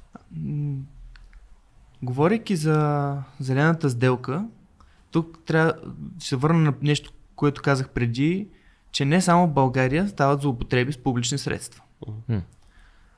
Наливането на ни огромни средства в вятърни електроцентрали, в фотоволтаици, не става към всеки. Както във всичко, когато се раздават едни огромни пари, има конкретни хора, които ги получават. А, ние в България си ги знаем кои са. В нашия случай не ги знаем те на европейско по, ниво. Поименно ги знаем. Само не сме ги канали в подкаст. да, да. Ще бъде много яко. Ами, ако, ако си платят, Ако сложат два-три фотоволтайки, подкри, ако станат патреони, ще ги поканим. Добре, а, а имаме ли, а, нали, ако трябва да сме сериозни, какво да направим? Като Полша, като Унгария ли беше, и като Полша да тропнем и да кажем, като Полша, да, Да. да тропнем и да кажем, ми, не, ще чакате, не сме готови. Ама Ами- не може да си го позволиме това като сила, като че ли имайки предвид колко ни е слаба Ами, позицията. Не ни е слаба позицията. Ние сме пълноправна страна членка на Европейския съюз и щом Унгария и Полша могат, не, не, не съм сигурен, че те това, което правят е най-правилното, но те могат да се противопоставят. М. И ако ние се страхуваме да се противопоставим, и Румъния се страхува да се противопостави, и Словения, и Словакия, и, и Чехия, и... трябва да... Все пак Европейския съюз е а, сбор от страни членки, които всяка има своите интереси. Не са само Германия и Франция, е. които да управляват. Точно така е. Как, как виждаш ти дали кризите, които се случват в момента, ще, а, така, ще отклонят малко нещата и ще се даде малко назадна или просто ще се натиска до край с тези мерки, за да може в някакъв момент да стане тази промяна, защото очевидно толкова години се опитваше да има, да има тази промяна, но в момента се случва, когато се наложи тази зелена сделка в крайна сметка. Ами ще се натиска, ще продължава се натиска и това може да доведе до много негативни последици. Например, ако наистина натиснем да затворим мариците край Стара Загора. Мгм. Това обричаме цялата област там Да. на глад. Да, факт. Защото огромна част от хората работят там и или ако не работят, работят нещо свързано с това. И хората то и там се навързани, завъртат, защото да. хората, които изкарат пари, пък харчат и така работят и магазини. и Старозагорския район, между другото, е един от най-така економически нали, проспериращите в България, доколкото знам, точно заради тази цялата инфраструктура, която се създава покрай. Да, и ако натиснем това да стане от 2300 година, например, тук до 8 години, какво ще правят тези хора? Малко е много такава сделка с а, а, дявола, защото въпросът на Кантара в един момент е хората, които в момента а, съществуват и живеят живота си, някои от които са over 50, нали, над 50 и бъдещето на децата им, внуците им, децата ни и тук нали гатанката, питанката е, а наистина ли тези мерки подсигуряват това бъдеще, защото Ето, някой е като теб сигурно би казал, ма Китай няма да спре да се използва а, Или мръсните Индия, източници или, или Индия. цяла Африка. Да. Така че това е много, много е пипка. Мен много ми се ще да заема твърда позиция по този въпрос, да кажа, пичове, а, не искаме ще- земята да е... Ще гладуваме малко, обаче искаме да живеем. Да, обаче нямам нито... Първо, много е трудно да отидеш да кажеш на един 50 годишен човек със семейство в Стара Загора, който е работил в Марицата цял живот. Чао! Има един много хубав документален филм, Емил Христов го е снимал като оператор, аз го прати. Как се каже филма, бе? Филка.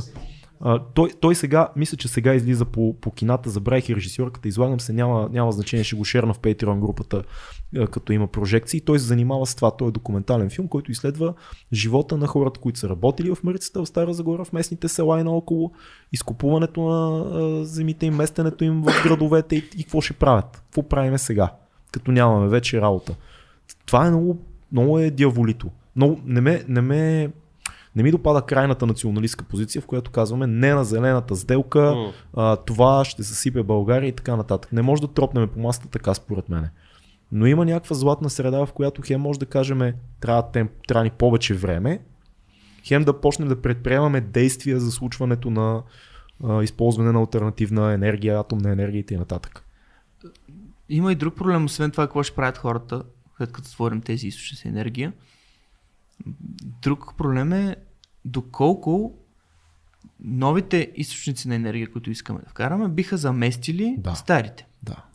Защото едно много рязко скачане на ток се получи пролета или лятото или кога беше, когато в Северна Европа нямаше вятър. Мгм. Спря вятъра за седмица-две. Кой спря вятъра? Руснаците с харп. да. Обаче А. пък ще, тя ще кажат хората, ма като няма вятър, има слънце. Примерно. Колко процента А. може да навакса това? Е. Има ли слънце през нощта? А, ето, ето. А, все още нали, тези източници на енергия може би имат бъдеще. Аз не съм, не съм с енергетика, не съм Мгм. в тази сфера, но това, което съм чел, съм се интересувал, все още е проблем съхраняването на енергията. Когато има вятър, ще се произведе много, но като спре вятърът, да може тази енергия да се запази и да се пусне наново в мрежата. Мгм. Нали, с батериите трябва да се напредне супер много с батериите, за да стане това. А в бъдеще не очаква, освен че се съмняваме дали сега в момента тези източници могат да покрият нуждите, бъдеще се очаква много по-голямо потребление на електричество. Мгм. Искаме да сменим всички коли а, на, еле- с електрически. Да. Да. Това значи, че всеки да си зарежда, да си пусне от панелката от седмия етаж кабел долу до колата и да си зарежда колата цяла вечер, примерно. Това е параграф 22. Хем трябва да намалиме източниците, хем новите не биха могли да компенсират, хем искаме да имаме да, да, компен... да ползваме повече електричество. Тоест, ние Да. сме в някакъв такъв ужасен кръг. Добре, какво, може, да- смисъл, какво може да се направи? Дяволите, Да, ако за, за, да пореден, кажем- за пореден подкаст госта ме депресира. Ема, то, ако можехме да дадем решение, тук щехме да... Напишете в коментарите Какво решение. мога да се направи? Вие в коментарите, аз съм сигурен, че вие знаете Вие знаете. Между другото, сега за първ път аз чух да се, да се говори, извинявай, се, само да, че да се говори за след години, че може да си енергийно беден. Че ти сега, ако не инвестираш в това, след години да имаш някакъв източник, който си зависи от тебе на електричество, примерно да си имаш а, три панела на къщата, за да имаш някакъв ток. много хубаво. Ако имаш къща да имаш панели, е супер. В смисъл се говори в момента, че ти след 30 години може да си енергийно беден, защото ти ще зависиш от тези източници, които може би ще са ограничени по някакъв начин. Това е, това е някакъв ужас, който ти трябва от сега да почнеш да мислиш, Ма да това- инвестираш в енергия Това е за бъдещето. Тотален срив на обществената, на обществения конструкт. На Да, защото ти- защото ти не- кажеш, аз спасявам за себе си, защото виждам, че обществото като цяло се проваля Ема то, в подсигуряването на, на отделните ма то може би това е бъдещето, да си някакво вей да си само сам за себе си да си решиш някакъв енергиен проблем. Аз така го виждам лично. че- Лошо. Едно от решенията, според много хора, е точно атомната енергия. Но Това обаче пък създава други трудности, понеже да се направи атомен реактор е много трудно, много бавен процес, защото трябва да се подсигурят милиарди средства за сигурност. Да. Мгм. Самия процес се случва много бавно, става много скъпо, става с милиарди, които да се налеят. Трябва да има кой да ги налее тези, защото после пък възвръщаемостта от тези а, средства няма да бъде в следващите 5-10 години, ще бъде продължение на векове. Така че трябва да се гледа много напреде. А малко са примерно фирмите, които работят с такъв а, хоризонт на инвестиране. Да, В векове. И дори да не са векове, в 50 години. Да. Примерно да отделиш ни 10 години сега да наливаш средства, за да построиш атомна електроцентрала, от която ще печелиш, със сигурност ще печелиш в продължение на 50 години поне. В държава, която не може да задържи а, правителство а, така, не, с неясен, неясен срок. 4 години не, може, Ами- не сме сигурни, че има едно и също правителство.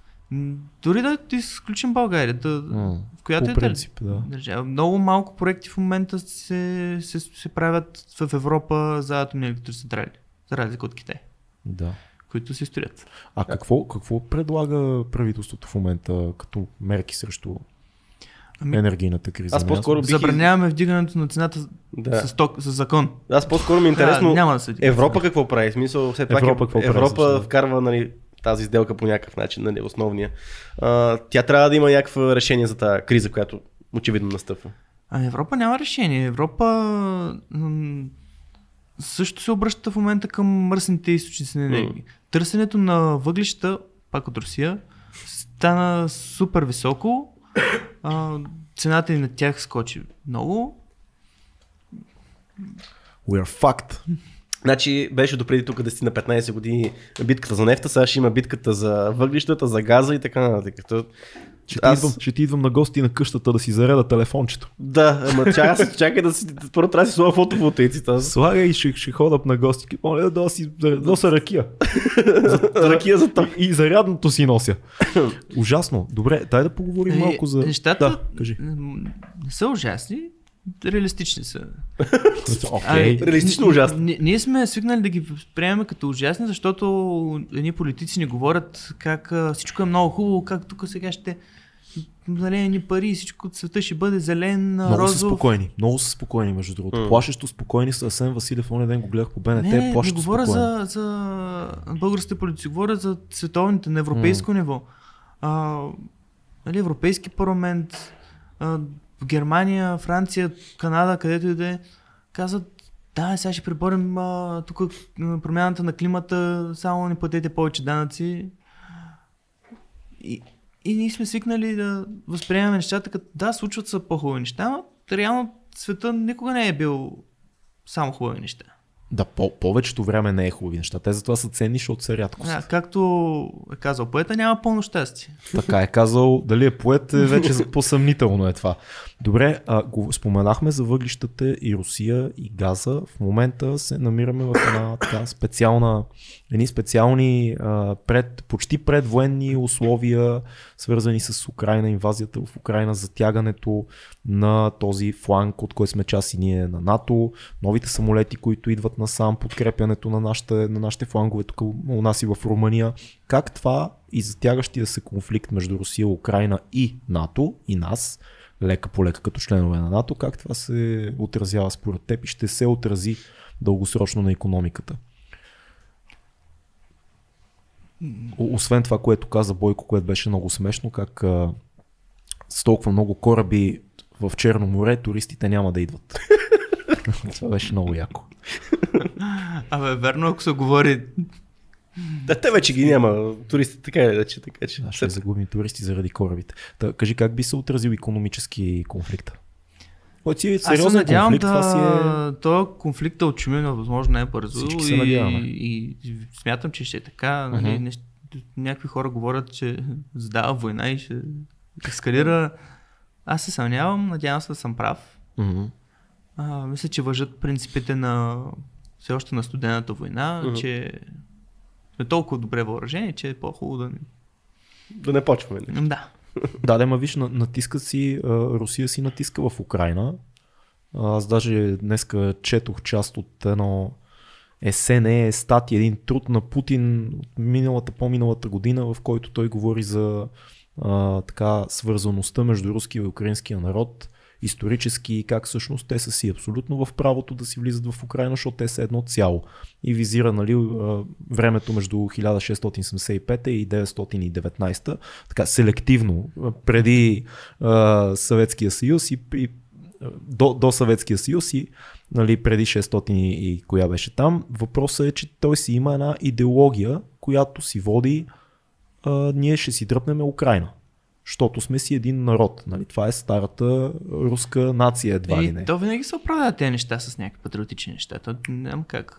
Въпросът е, че едва ли това нещо скоро ще спре. Руснаците си имат причини да влизат и енергийни причини си имат да влизат в Украина и идеологически оправдават се с нали, НАТО прави маневри, ние затова отиваме, което на всеки е ясно, че са пълни глупости. Въпросът е дали виждаш ескалация на това и, и как нас економически не засяга. Ами, економически може да ни засегне, ако, например, Европейския съюз или Америка или НАТО а, покажат някакъв характер по-сериозен и скръцан се зъби на Русия. Америка може, но Европейския съюз няма да скръцне, защото газа е Да, всички. ще- Именно. Кранчето ще връща. Ще спрат кранчето, да.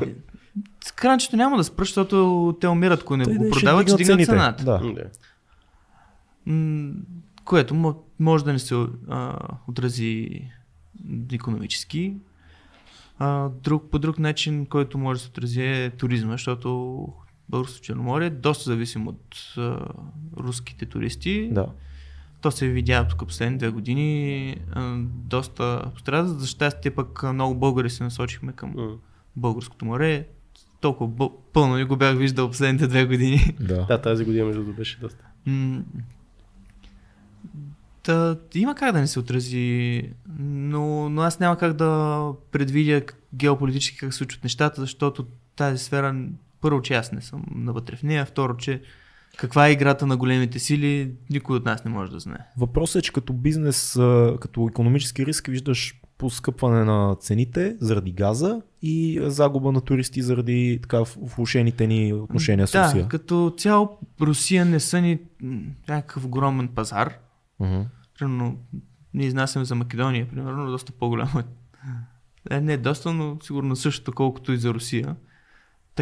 Няма да е това причината, по която ще ни се отрази економически. Да ти задам тогава ревърснат въпрос. Виждаш ли печалба, каква би била евентуалната печалба в економиката от затоплянето на отношенията между нас и нашите братя, братовчеди македонци? М, С економически винаги приятелските страни търгуваме по-добре с тях. Мгм. Може да се изнасяме, да си внасяме неща. Да ги пускаме ли в Европейския съюз, Стояне? Ако...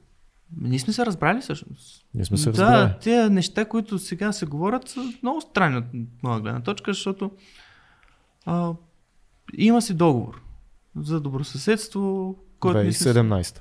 Да.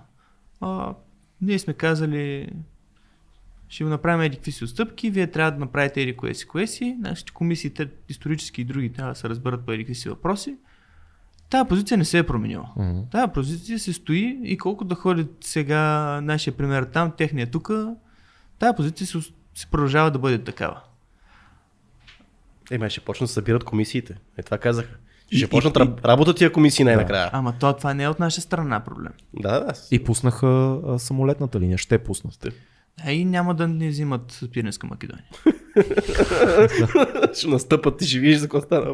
Е, това ми е много смешно, защото Че няма обявяват- тер- териториални претенции. Да, ако Да, това е смешно, Щом е новина, че нямат териториални претенции, едно от двете трябва да е вярно. И ние такива. Или че до сега са имали, Да. или не ни казват нищо ново. Е, не, то, нали идеята е зар- заради името, всъщност. А, казват, че името не означава, че имат претенция към това и даже има да си изпратена нота към НАТО. Благодарим, да. Добре, а това с самолетната линия има ли резон?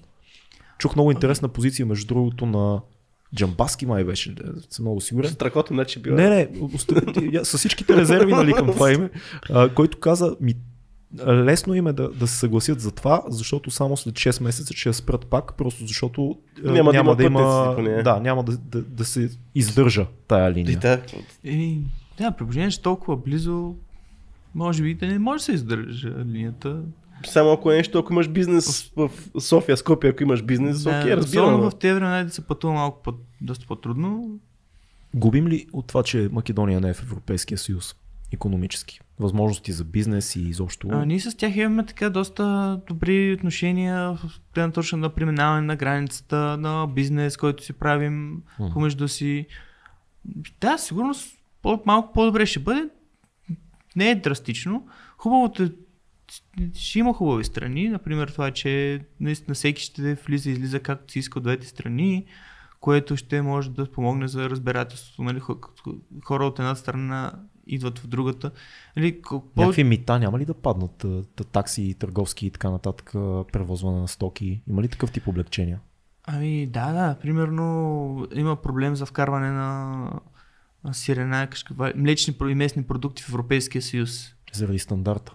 Еми, да, че трябва да бъдат проверени, да не влезе някаква болест, Мгм. примерно, в Европейския съюз. И има едни много смешни моменти, които а, на, малко преди границата автобусите с туристи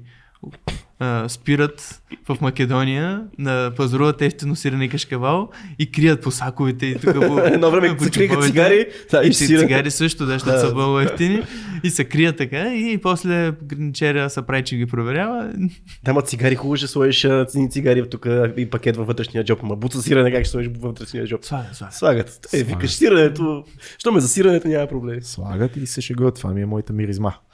Натурално имате нещо против. Е, то хубаво, че нашето тук сирене не е миризливо. Нали? Сега, ако беше, Френско. ако беше френско сирене, ще ще е проблем. Между другото, ние много така добре вървим по план конспекта на Слави Чанков, който ни е дал. Слави ни написа един план конспект, който много хубаво така ни... Филка сбърках пусни климатика. Ние тук е много, много е странен атмосферния, атмосферните условия в студиото.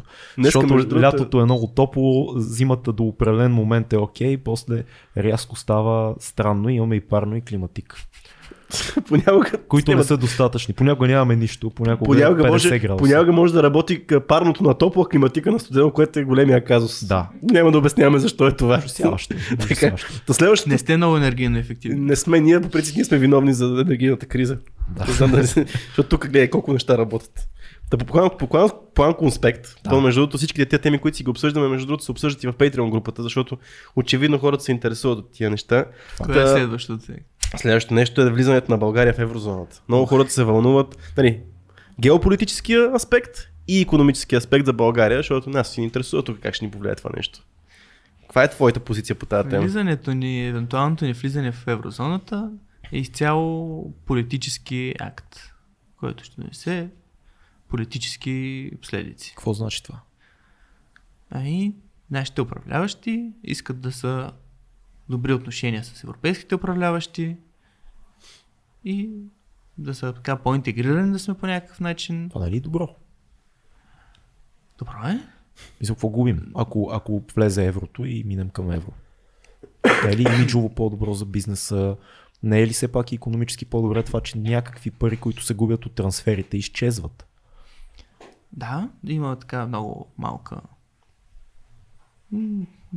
Малко пари, които се губят нали, при трансфери. Имиджово не е. Имиджа на България зависи от много други неща. Това Не в туристи, евро- за неща, все пак като европейски умееш. турист идваш в една държава, в която също е евро и си такъв спокоен си, защото Ами, Чехия не са много неспокойни туристи, да ти кажа. знам, бил съм, много е приятно там. Много. Прага ми е любим град. Да, и на мен. Супер град. Добре, какъв е проблема тогава? Какво... Няколко проблема. Мгм. Като цяло, първото нещо, което е, че аз не съм голям фен на системата на еврото като цяло. Мисля, че има много структурни проблеми в нея. Идеята, по която е направена тази единна парична система, тя е една дълга теория, която са развивали економистите в миналото. Предвижда много неща, които да се случат след това. Те не са се случили. Най-очевидният пример за тези последици, които са на теория, е приближаването на цените и заплатите. А, като работим в една валута, всички ще се изравнят Да. за много кратко време. Това не се е случило. Всяка държава си има, се оперира по нейните правила. А, Европейския съюз а, така доста рисково харчи. Не съм никакъв фен на политиката на Европейската централна банка, която печата и печата а, пари. Не съм фен на това да се обединяваме дълговете. М. Примерно с нашата вноска се покрива дълг на държави, които са фалирали или предфалит, като Кърция, като Това не въжи ли в обратния, по обратния път? фалираме. Ами, валутният борт, който сме в момента, ни дава така една стабилност. Е, когато минем към еврото, когато махне нашия валутен борт, ще даде една свобода на политиците да харчат още повече. Да харчат ам, още нови милиарди, този път в евро, лихвите ще станат а, по-низки, те ще им са изкушени да стеглят още повече дълг, М. което нас ни поставя в положението, което ще е добре да не спасяват. Което ние не сме в момента, защото ние сме финансово, въпреки нещата, които си говорим тук, че колко ни се удължава дълга, ние сме финансово една от най-стабилните държави в Европейския съюз. Има може би една или две държави, които имат по-малък външен дълг спрямо БВП от нас. Стига, бе. Да, това е един от най-големите успехи на правителството последните 20 години, че не са позволили, както други държави, да а, натрупаме големи задължения. Добре, ама не, не е задължително, ако те разбирам правилно, не е задължително, ако минем към еврото, да се натрупат нови дългове, но е възможно. Много вероятно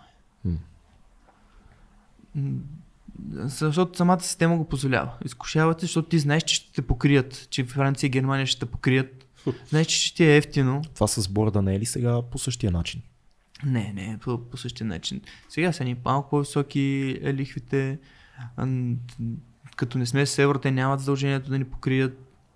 Тоест, заради това, че лихвите ще, ще паднат, ще се изкушим евентуално да взимаме повече И заеми. спокойствието, че някой може да ни покрие. Спокойствието. Да. Да. М, Дано не си прав. Дано не си. Ами, Прав е.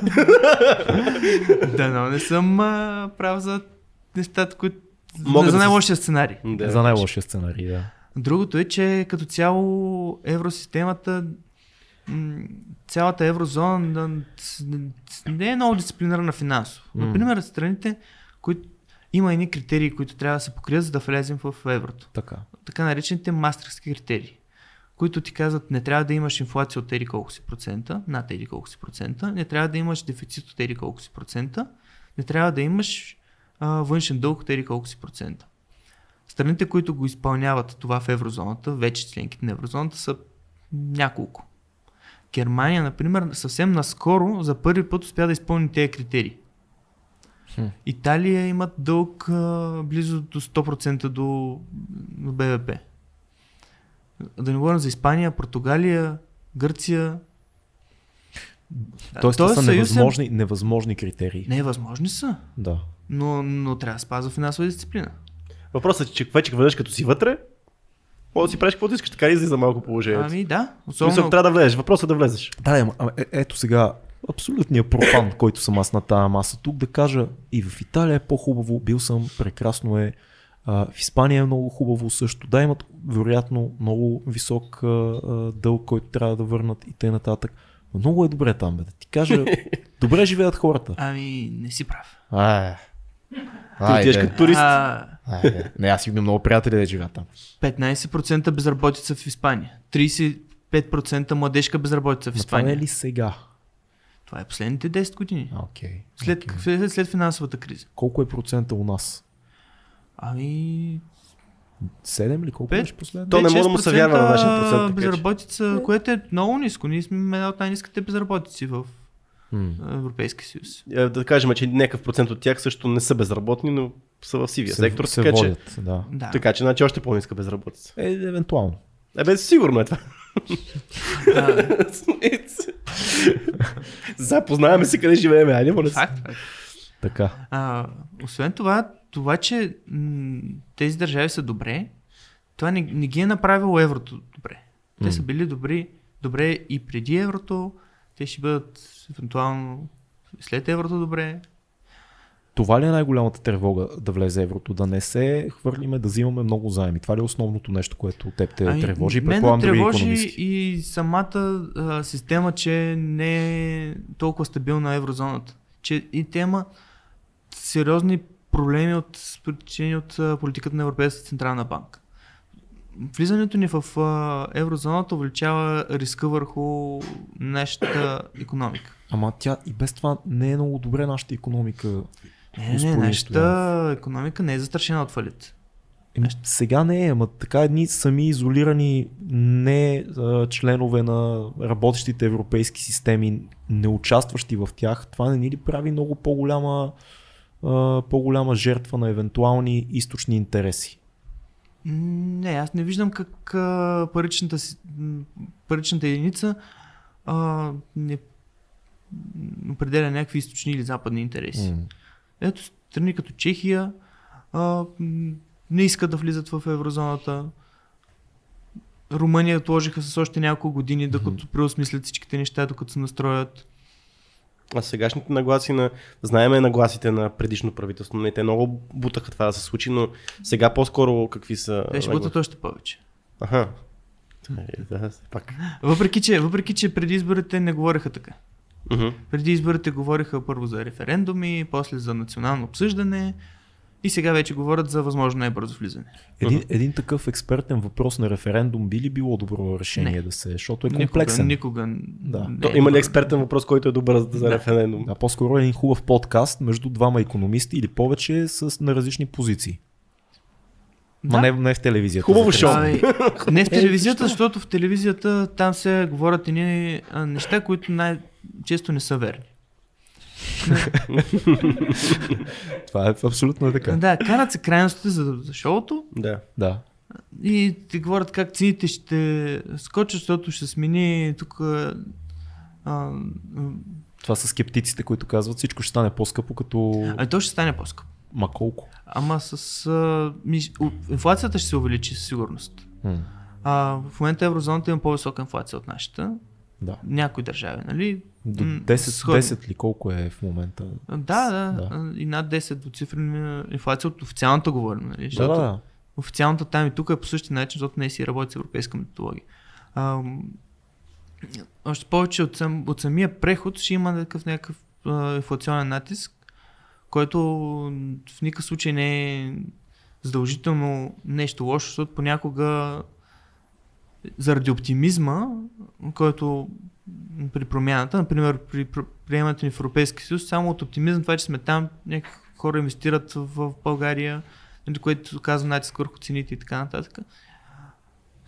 В началото поне ще има сигурност една така повишена инфлация, само от това, че сме се влезли в Европейския съюз, в еврозоната. Но сигурност не са верни тези приказки, как всичко ще скочи два пъти, три пъти, цените ще останат в лева, в същите, само че в А то не Заплатите работи. ще- Не Заплатите работи. ще останат, останат в лева, пък цените ще са в евро, това което е не е вярно.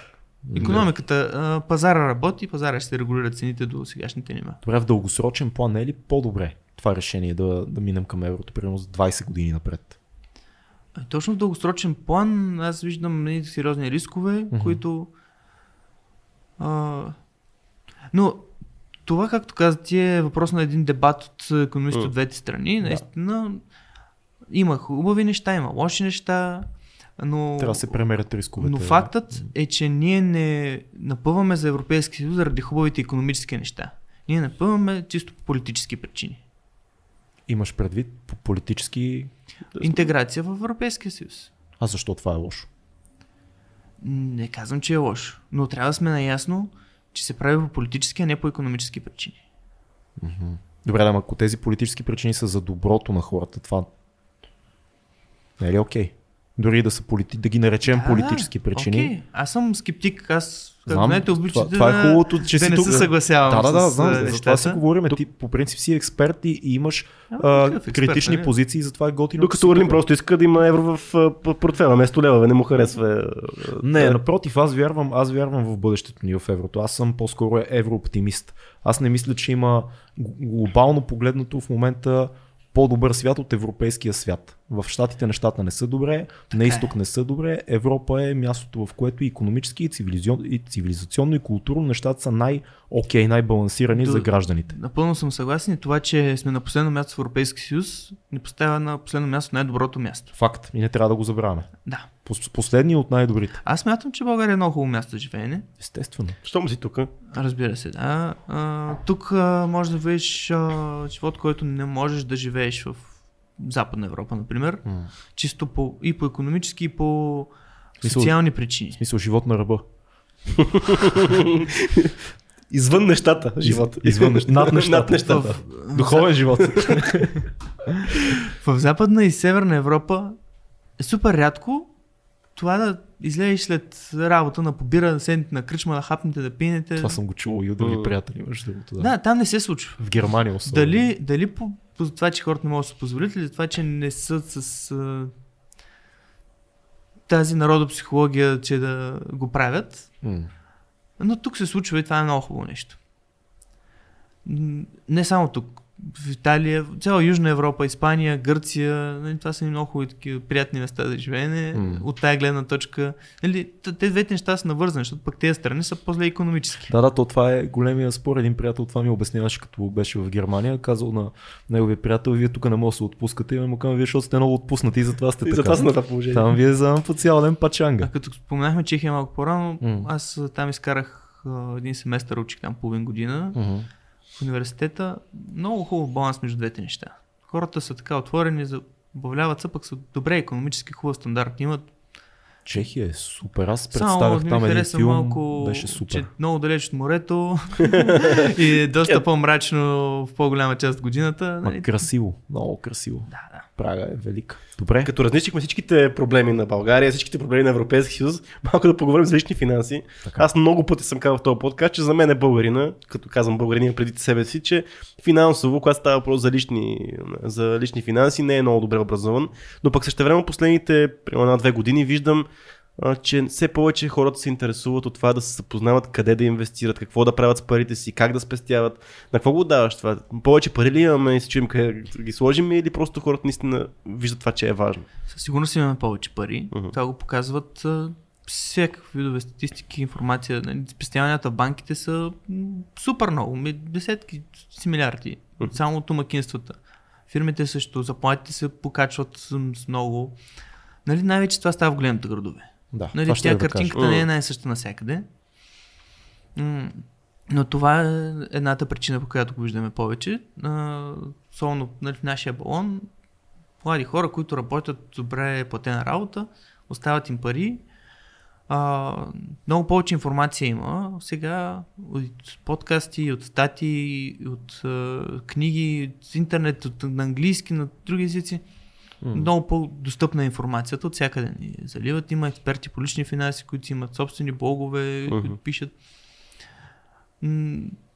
И, и едно озряване така на обществото, че, че това е важно.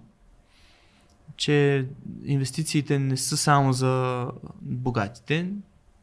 А всеки може да инвестира дори да бъдат от 50 лева на месец. Добре, дай да видим къде, къде са най-добрите възможности за инвестиции. Без да даваме финансови съвети. Да, бе, дай на, на нас. Ние сме. Съветите, които мога да дам, не са къде да се инвестира, а как да се инвестира. Добре. Първото много пак се връща на предишни неща, които казах, изкарваме пари, спестяваме ги чак тогава инвестираме. Така. Трябва да имаме свободен. Да. Да. Да не, мог, да не да си вземем от а, масата и да ги сложим някъде другаде. Трябва да си определим какво искаме да постигнем с тази инвестиция.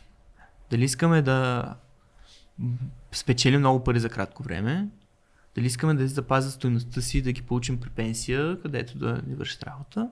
Е, Всеки човек има различен инвестиционен хоризонт, различни амбиции за инвестициите си. Също така всеки човек има различно ниво на желание на поемане на риск. С колко си склонен да инвестираш, нали? Ако искаш ако си склонен много да инвестираш, ще инвестираш примерно в биткоини. Ако не си склонен, ще инвестираш в а, акции на Volkswagen. Чакай, като казваш много, какво, какво значи това? Кое е много? Като, каз- ако си склонен много да инвестираш. Много да, А, много да рискуваш. а, много да рискуваш. А, Да. Да, извинявам се. Ако си склонен много да рискуваш, по-рискови активи. Би, на- биткоините са по, по-рискови. Да. Да. Ами, дългосрочно, до сега поне се е показало, че а, те само се увеличават стоеността. Обаче пък, ако ще трябват пари след 2 месеца, не е добра идея да ги държиш биткоин, защото след 2 месеца може да са ниски. М. А пък след 3 да са пак много високи. Тоест схемата, работещата нямаш- схема е бързо да препродаваш, ако направиш печалба. Не, ако имаш long term, в смисъл, ако имаш. Ако не ти трябват парите веднага, Така. А бит... може да инвестираш. биткоините са нещо. А, друг много, много важно нещо е да разбираш много добре това, в което инвестираш. М. Аз биткоините не разбирам въобще как работят и как се променя цената им. Затова не бих инвестирал в, в биткоини. Сериозни количества пари. Ако един човек вади добри пари, спестява си, има на месец някакви свободни пари, които се чуи какво да ги прави, най-доброто нещо е да отиде при един финансов консултант, който е професионалист, който няма да го съдят, колкото да даде финансов съвет, М. да разлика от Той да, се поговорят много добре, да М. каже какъв хоризонт има, какво иска, какви пари е склонен да а, отделя, какви са му а, възгледите като цяло за парите му и той да го изготви най-добрия а, възможен портфел. Като казвам портфел, това са, нали, не е само едно нещо, може би са няколко различни а, неща, в които да инвестира.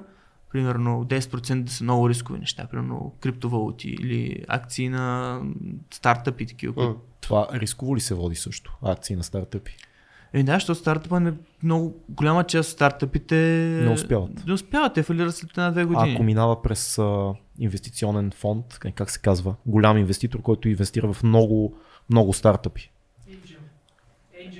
Angel Investor. Да, може ми... Те, такива са добре инвестиции, нали, добър вариант, но пак става риско, защото всички могат да ти фалират. М. Нали, някой може да стане еднорог, да направи капитализация пазар на 1 милиард и инвестицията ти е да е много стотин процента. Но едно от най-основните правила в, в финансите, по-големия риск носи по-голяма възвръщаемост и обратно. Добре, златото. А, има такава митология, че златото е най-сигурната инвестиция в дългосрочен план. И това е вярно. Да. Да. Обаче пък а, с златото, както във всяко нещо, когато се инвестира, и то и други проблеми. Къде, Пример- го, къде ще го складираш? Къде ще го складираш? Да. Съхранението на, на злато. Защото ако си купиш кюлче и го държиш у вас, някой му влезе да ти го открадне. Нали? Това е риск или да стане пожар или да се стопи. Да. Факт. Това не се бях замислил, че е верно. Как ще го представиш как събираш? Да. Ужас. Разтопи ми се златото. Ужас. А, нали ти можеш да го сложиш пък в а, а, такава котия в банките да държат а, сейф. сигурно, да. Но пък ще трябва да си плащаш за това. И толкова ти носи някаква инвестиция, ти трябва да си сметнеш хубаво колко ще пари даваш и колко, а, с колко ще му се покачва цената, да не спак на загуба. Да, факт. Това Да. са много такива тъпи логистични проблеми, Да. ама са реални. Да. Къде да си сложиш златото? В- За да бите. А пак има исторически все пак. А, да. Чакай, Това много хора са го правили. Ама, хубава това е- работа, това ама е- циганска. Това, това е валидно, наистина. Да, факт. Както и едно време на пиратите, обиците. Да. Са били златни, или, или сребърни. бижутата на евреите, като са бягали Втората световна война. Диаманти, злато, всичко е било в бижутата на съпругите им реално. Да. Да. А те разбират те. Те разбират, естествено. Умни хора разбират.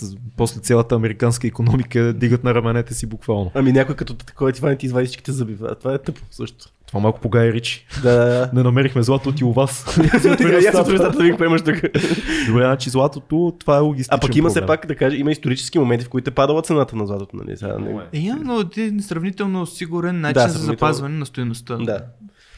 Защото злато винаги се, се търси. Нали? Ти винаги можеш да го продадеш. Ама злато не, не е секси, приятелю. Разбираш, ли? Не в е момента секси. биткоините са секси, всички, всички искат ламбо.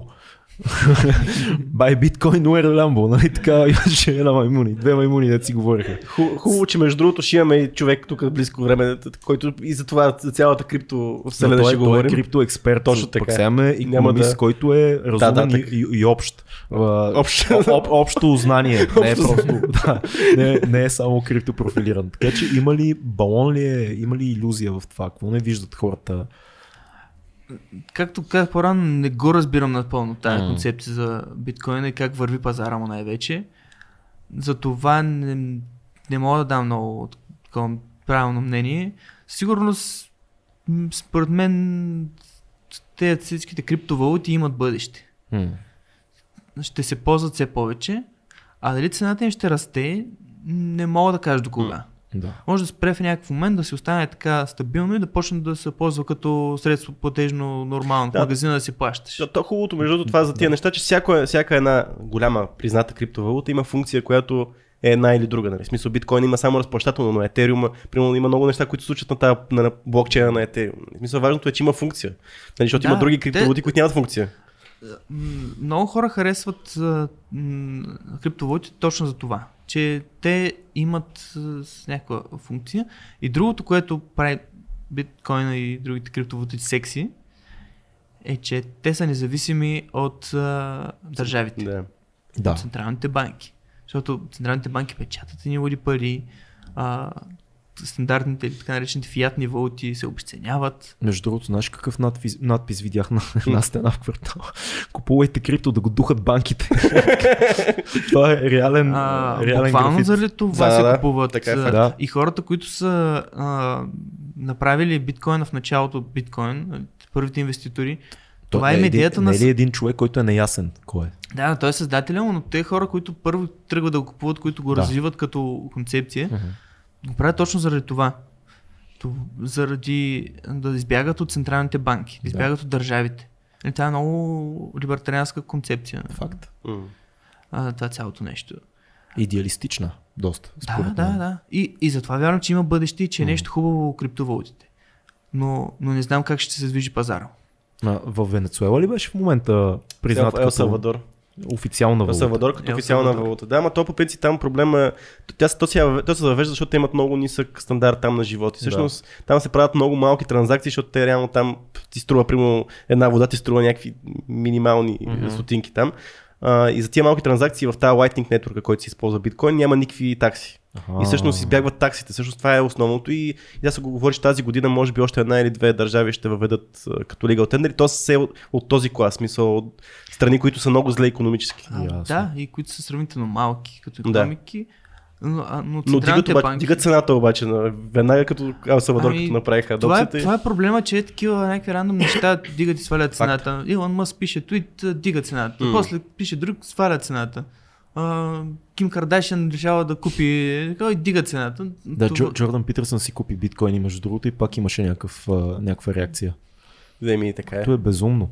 Ми да се надяваме, че се стабилизира това нещо. Но ето сега, примерно, ето сега, примерно, въпрос, който е сега в момента. Сега в момента какво се случва? Нали, очевидно, инфлация, не може да си държим парите в, в банките, нали, особено големи количества. А, да кажем, златото не, не е секси, не ни кефи. В момента има сериозен нали, спад на всички акции. В момента нали, има голяма криза, голям краш А, на акциите, и- голям краш на криптовалутите. Не, не е толкова голям краша на акциите, при положение, че тук последните много години растат яко нагоре. Да.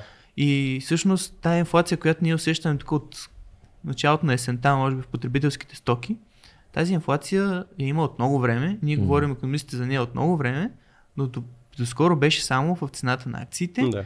и в цената на имотите. Обаче този, този малък краш, който та- става тази седмица, плаши много хора. И си казват, аз, аз съм инвестирал тук 1000 лева в акции, 2000 лева в биткоин, всичко пада, аз какво правя? Почвам си скуба косите Да. и не знам какво да си купя вече, не знам къде да инвестирам. Какво става? Как би се посъветвал този, нали, как да се справим с този страх, Не- че си загубим всичките пари, които сме спестили и сме? Всяка инвестиция е свързана с страх. Ако не, ако не се страхуваш за това, че може да ти се случи нещо с пари, инвестицията, просто не, да ги държиш под дюшека парите. Ако не можеш да ги загубиш, не ги инвестирай. Да, трябва да си... Това въжи не само за крипто, а за не, всичко. ти не можеш да ги загубиш, да загубиш някаква част от стоеността. Мгм. Нали, да ги загубиш, това е 100% риск, трябва да имаш 100% възвръщаемост. Да. трябва да искаш да се отвоят за една година, ако има риск да ги изгубиш за една година. Което е възможно, в смисъл да имаш 100% възвр... възвръщаемост за една година. Разбира се, ако, ам, Но в най-рисковата инвестиция. ако ти кажа, примерно аз стартирам една компания тук от утре и ще продавам нещо много яко, дай ми 10 000 лева, аз мога да ги изхарча и да не продам нищо и да фалирам. Да, И да ги изгубиш тези пари. Обаче пък мога да направя следващия Microsoft. така е. Тогава И тогава имаш не само над 100% извъ- възвръщаемост.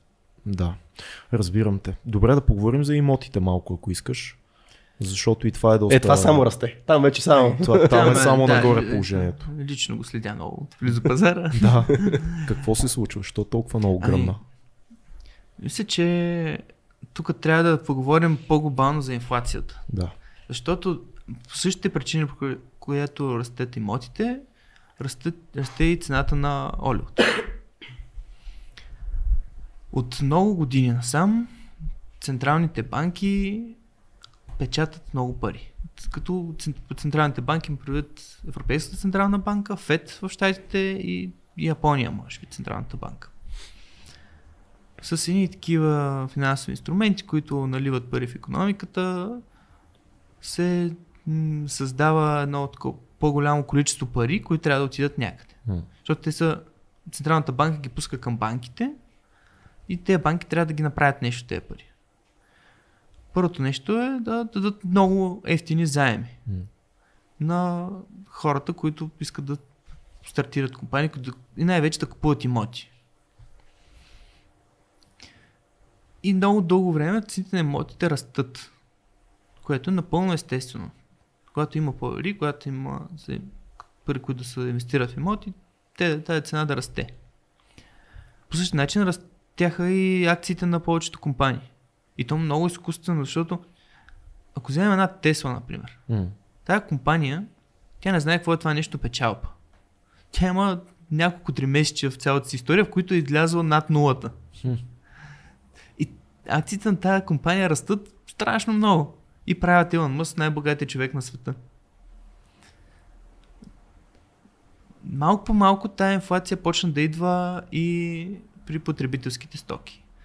Това е основната причина. Печатането на пари. Нас най-вече на всяка печатането на Европейската централна банка.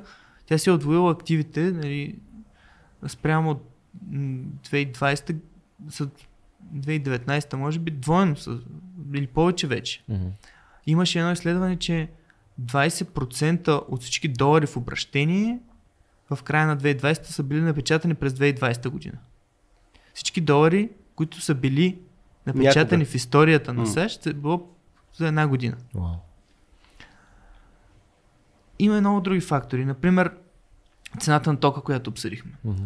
Цената на петрола. Също, защото петрола играе навсякъде. Нали, тя като се дигне цената на петрола, не се така, че само нафтата и бензина, скачат и разходите на фирмите, които ти доставят нещата до вкъщи, които ти приготвят храната и така И нататък. тези, които строят.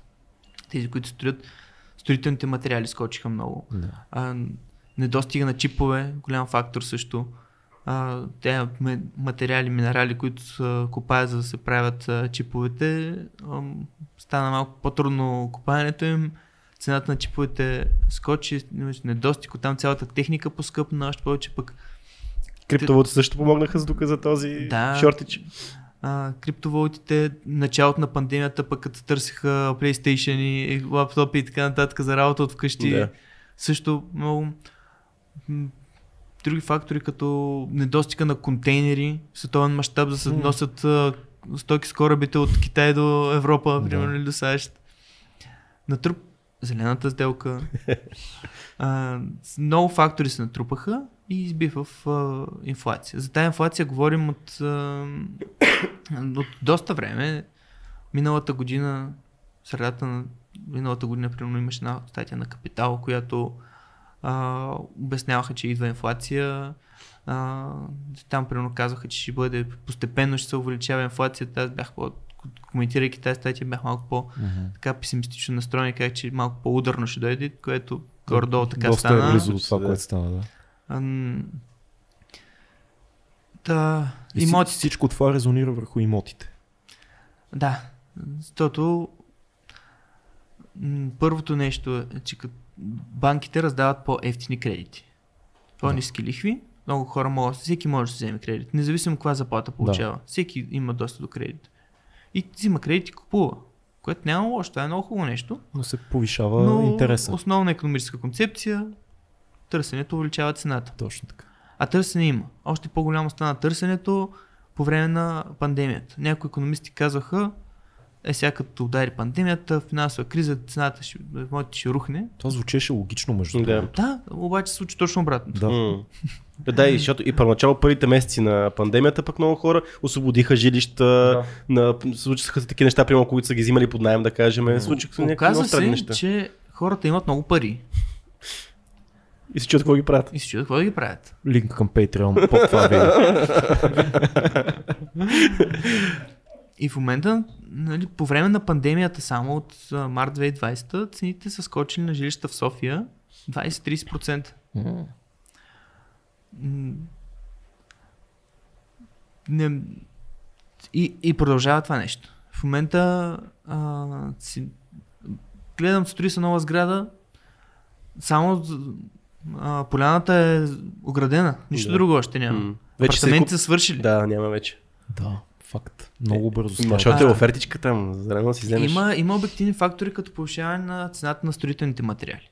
Много важен фактор. Само от там идва едно 20-30% увеличение на тая част на разходите на кое е странно? Много хора си мислят, че в момента изкуствено се надуват цените на апартаментите. Не, не, за мен е Аз имам изкуствено. познати, които са ми казали, бе, то това е... Балон. Той Бал- ще балон, да. То, то, то Аз балон съм, се надува поне, от... понеже в тези среди и около 5 години, последните 5 години всеки, не всеки, много хора ме обясняват как това е балон и тук до няколко месеца ще се спука и цените ще паднат. Още го чаква да се спука. Не, не вярвам, че се спука. Тая политика на печатане на пари и на всичко останало а, ще продължава. Какво може да се направи? И Да си купиш апартамент сега. купиш на време. Това вече е свършено. Въпросът е друг. Какво на глобално ниво може да се направи? И какво става? Гръмна ли нещо? Не бе, тук има хора с бегачки. Бе, бегачка. Аз си казвам, хората имат много пари. Да, ето, бегачки. Е, тук да седиш за половин час и Е, тук видиш. е, тук е по-така район. да бе. Е, не, не, сега за България. Какво може да се направи? Смисъл проблема с печатането на пари, който виждам, че е Ами, дявола в той, центъра той на има ли проблем по смисълта? А, Не знам. има проблем, да. Защото това залага една бомба, която може да доведе до някакво много сериозно сътресение. Някакъв катаклизъм такъв световно-економически, както кризата 2008. Нали? 2008, да. Нали, ако не се вземат мерки, може да стане и по-лошо. Нали, Никога не може да се предвиди кога и какво ще се случи, да- дали изобщо ще се случи, но това е предпоставка да се случи. А, казахте преди малко за спада в криптовалутите и пазара на акциите. Това стана защото Федералния резерв на САЩ обявиха намерение за повишаване на лихвения процент. Нали? Мгм. намаляването на лихвения процент на практика означава печатане на пари. Обявиха намерение с увеличаване с малко. И това доведе до тези катаклизми, те са катаклизми, до тези корекции в цената на, и на криптовалутите и на пазарни акции, защото м- става малко по-рисково да се инвестира в държавни ценни книжа, например, Мгм. и теглят парите да си ги върнат там. Ето, потребителските кредити и лихвите намаляват, тук същевременно, ако имаш влог, ти нямаш никакви, никакви лихви не текат тогава.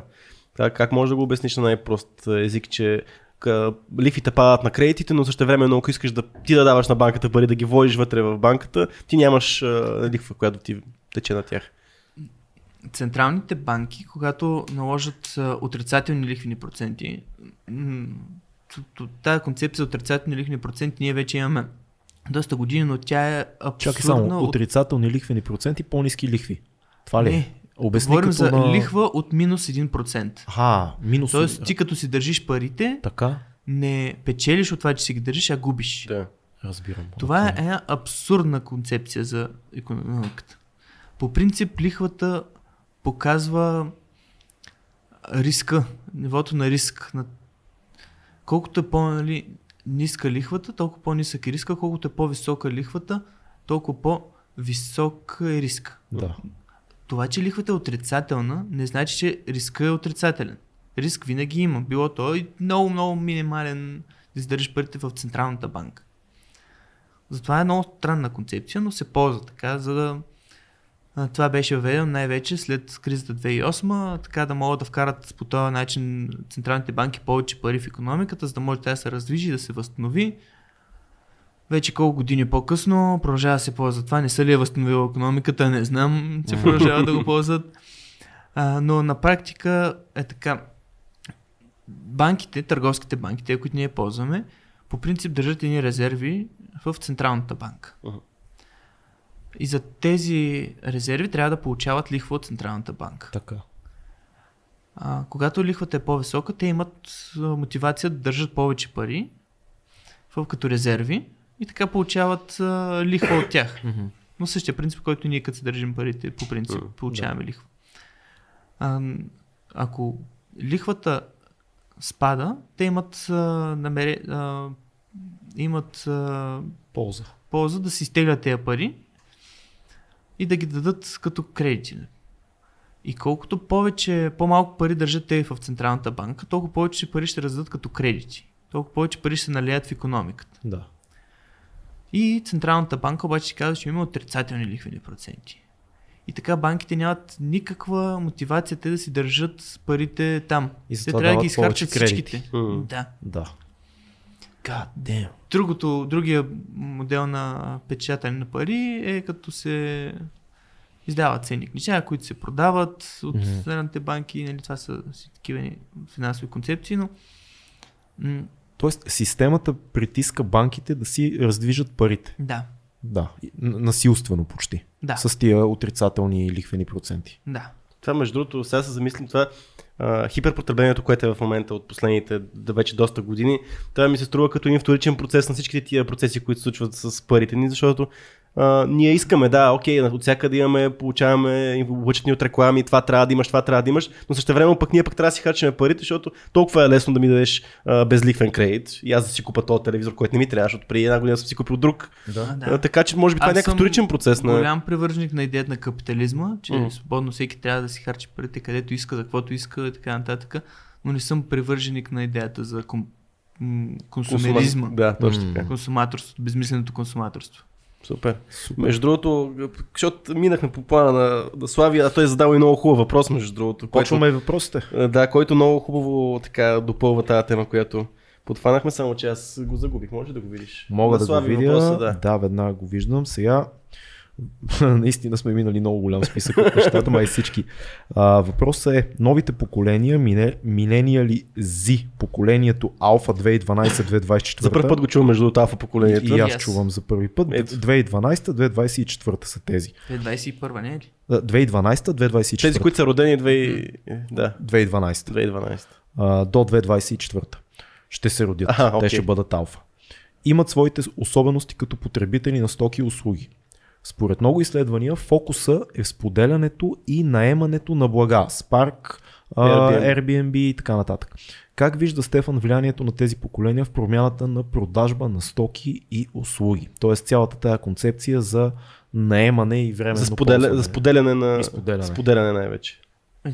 Това е една хубава концепция от гледна точка на спестяване на ресурс. Мгм.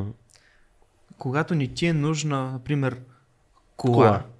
за ежедневно ползване, ти трябва примерно веднъж седмица да отидеш до центъра, като валидаш. Може да си я ползваш една и съща с всичките си съседи. Да. Или... Спарк. Да. М, Или Airbnb, а, или Uber. Да. Да. Или в бъдеще ще има такива коли, които са сами се разхождат. Ав, Да, автономни автономни. общи. Да. Няма да бъде скоро, но да кажем. Да кажем. А, тя ще се върви като по някакъв маршрут и ще се взима всички, които се е заявили, като нещо като Това е много яко според личен автобус. Да. Да, да, много готино и Airbnb-то е много, аз съм голям фен, много го ползвах до преди една-две години. За, за къс период са добре. Е, той за дълъг са добре, аз... За дълъг Да, да, малко става за too за- да, Скъпо става дългосрочен наем. А, не, не, а, да, разбрах, разбрах. Да. Но вместо хотел, защото Да, нали, да, ти точно, точно. имаш Факт. а, свободен апартамент или свободна стая, вместо някой друг се наеме стая в хотел по специално построен върху за целта, нали, това оптимизира ресурса, Да. Да, така което е е. много хубаво. Така е. А, също е много добре м- за някои хора м, споделеното стримането, нали, ти не си купуваш а, филми, музика, Не си купуваш дисково пространство, Да. някакъв диск някъде. което Ма после ще се върна това, че може да е нещо лошо. Лошо е за артистите, за тия дет произвеждат със стримването е много Не голям само. проблем.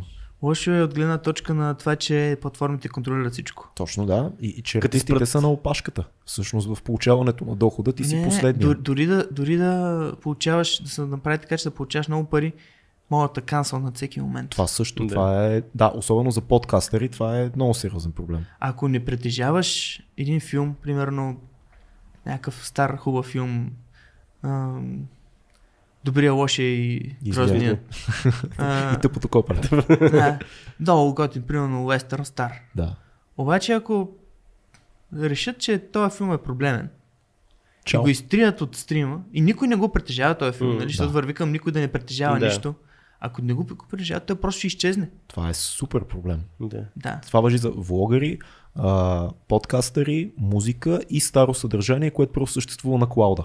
Да. Това А е то всички в момента, всичко е така в момента. Но, така, че- но економическия проблем е, че авторите губят много. Тоест ти а, сега имаше един много голям пик а, след 80-те години, в който музикантите станаха много, много богати. Много музиканти станаха много богати с милионите продажби.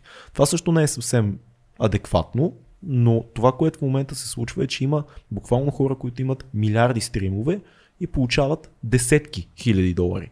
Което е безумно, нали, един милиард пъти да те пускат и повече и, и ти да имаш някакви Да. пари, дето не са изобщо окей за група. Така че и това е казус. Да, Еко тук ще кажа, а не сте се преработили. А, кой ти го каже да, да му се изтрие Spotify. Да му хакнат Spotify. С Netflix, между другото, ние сме си говорили за този проблем. Ти им, имаш, примерно, сериал или филм, обаче те плащат за 6 месеца да е в Netflix, примерно, или, Да. или една година. И ти прямо гледаш някакъв сериал, и това ми се случи. И в, и в края на годината, просто този сериал вече не е от портфолиото, не е от а, каталога на Netflix и ти може да си от, до пети сезон то да има 10, ама ти не мога да го гледаш вече. Има в Amazon, мисля, че опция, а, не Amazon Prime, а Amazon Amazon, да си купиш, да си закупиш филм в момента. Мгм, Тоест можеш да, го да. наемеш за Да, да. 24 Те часа за Да. седмица и можеш да си го Prime. свалиш да го имаш. Което е супер, защото те имат много голям каталог с много стари филми и наистина човек може да си свали нещо да си го има. И Да, то в ама хубаво ето, качество. Представи си сега едно време, нали, какво правихме преди 10, 12, 15 години. Шпиндели с неща. Шпиндели. Шпиндели, пом, помниш, шпиндели с дискове. Да. Те дискове живеят колко Аз години? не съм сигурен, че знам какво значи спин. Шпиндел е... Виж той- сега, той е, той е от а, провинцията. Това е това нещо, Бе, аз дето съм се другия край. нанизваш, нанизваш дисковете. Нали, да, това е да. шпиндел. С такива Знам. големи, да. Знаеш. Значи просто знаеш, че се казва шпиндел. Да. В Бургас е било нещо друго. Ето това какво става след Да. 3 години, него го нямаш, защото толкова му е живота горе-долу, то CD-то примерно. И ти го изхвърляш, замърсяваш е, стига, аз имам CD-та на 15 години, не са мръднали. Нали? Ако си пазиш диска, По седи си. принцип, да, обаче има Не си. на шпиндъл. Значи хората, дето събират музика, не си държат музиката на шпиндали. А на какво си я държат? В класьори, сортирана, направена. Да, обложки. Е. Добре, хубаво, хард дискове. Това всичко замърсява, ето виж, зелени сделки, това после за какво трябва да се променя природа, защото ти си имаш шпиндели и затова замърсяваме. Купувайте дискове и плочи, подкрепете вашите локални рапъри. подкрепете локалната сцена, подкрепете. Добре, прав си за стримовете. Така Да. е. Много, много е страшно Да. това, че може нещо да се... А, не, то, това не е, тук бягаме от темата, не е економическа концепция, това е Да, да, така, просто си социално. говорим. Добре, дай А, да видим. но- На другите въпроси, да. От, относно нали, въпроса, като цяло, спрем от, страним от съдържанието артистичното, оптимизирането на ресурсите в тази споделена економика е нещо хубаво. Аз съм съгласен напълно. Да, защото от по-малко ресурс се има повече полза за повече хора. Така е. В това отношение си леко социалист. Леко левееш в тая не, не, това си е напълно капиталистическа концепция. Ти имаш свободна стая и я даваш под найем на някой друг да дойде да спи. Ти имаш кола и я пускаш хората да си я наемат когато искат. Абсолютно капиталистическа а, концепция. Може. може Просто ми- различен тип а, ползване на неща. М, Добре. Според мен е хубаво да видим, да минем в тази посока, защото Ако беше, да му обърнем ефектите Аз на консум, консуматорството. ако да беше социалистическа концепция, а, тая кола с парка ще да притежава Държавата. държавата, а не... Добре, съгласен съм. Но, но е лява концепция, защото по някакъв начин превръщаш стоката в някакво обществено благо. Такова. Не, Ема ти го не правиш е с си плащаш за нея. И си Не е плащаш, да. обществено благо. Общественото благо е ако е Плащаш свободно си, за всички. Найем. Те да знам. Просто Може не- би не съм прав. Найема не също е... По принцип, ето най-големите капиталистически общества, като Западна Европа, щатите, почти никой не живее в собствено жилище. М. Там си, си, всички си живеят под найем. Да, Това е защото има един голям капиталист, който е купил целия блок. да. Опасни са. Сега тук има един въпрос, който съвсем леко го зачекнахме а, на Тони за средната възраст. Средната възраст в България е 44 години. Ако тренда, се, ако тренда не ускори, ще ударим стойност 50, сравнително скоро. Как ще се запълни вакуумът на работна ръка? Удар на репродукция на население, което е средно 45-50, звучи нереално. Ами, сложен въпрос, наистина. М. А, ние си говорим нали, тук за бюджет и инфлация, но най-големия проблем на една държава всъщност е населението. И ако то намалява, значи нещата нещо не са наред някъде. Да. Защо не са наред? М, Това е въпрос на народопсихология, въпрос е и на нали, това, че сме близо до най-хубавите държави на света, също играе фактор. Бягството е лесно. Бягството е лесно. Нали, те не бягат само бедни хора, бягат и богати Да, хора. Нали, то не е въпрос на економически статут. М- има различни начини, по които може да запълни тази дупка. Аз съм писал една статия преди време за как чрез данъчната политика може да се повлияе на демографията, но това е много малък ефект ще даде. Не Мгм. може да се промени. А, ако искаме, както беше въпросът формулиран, да запълним вакуума от работна ръка, Да. можем да направим, м, примерно, улеснено идването в България и взимането на български паспорт на българи, които живеят извън страната, но не са иммигранти. Така. Българи, родени, Родени навън. навън. Например, бесарабските българи. А, в Молдова, Украина имаше още няколко такива Общности. общности Да. от българи, които не, не бяха бесарабски, сега ми избяга точно Да, как да, се да, да. казваше, но те, това не са, например, хора, които са много по-милеещи за България от българите. И които економически не живеят в по-добри условия от тъй, които Да, имаме те тук. живеят доста Те биха имали много по- повече полза да са тук. И, и, обаче е доста трудно да се вземат паспорти Хм. и да дойдат да живеят в България. Също така в западните покрайнини, в Сърбия, Македония, Това е интересна концепция, между другото. Нали, да вкараме хора, които не са с големия страх на много хора, може би, адекватен мигранти от Африка. Това са хора, които са българи, които изглеждат като нас, говорят като нас, интересуват се от подобни неща, а, и които ще се интегрират много бързо и ще заработят за нашата економика. Ако, на- направим така, че да може да ги върнем, да ги привлечем в България, би било супер. Ако може да върнем мигрантите, също би било супер. В а, Италия имаше една много интересна концепция, която научих покрай а, футбола. Мгм.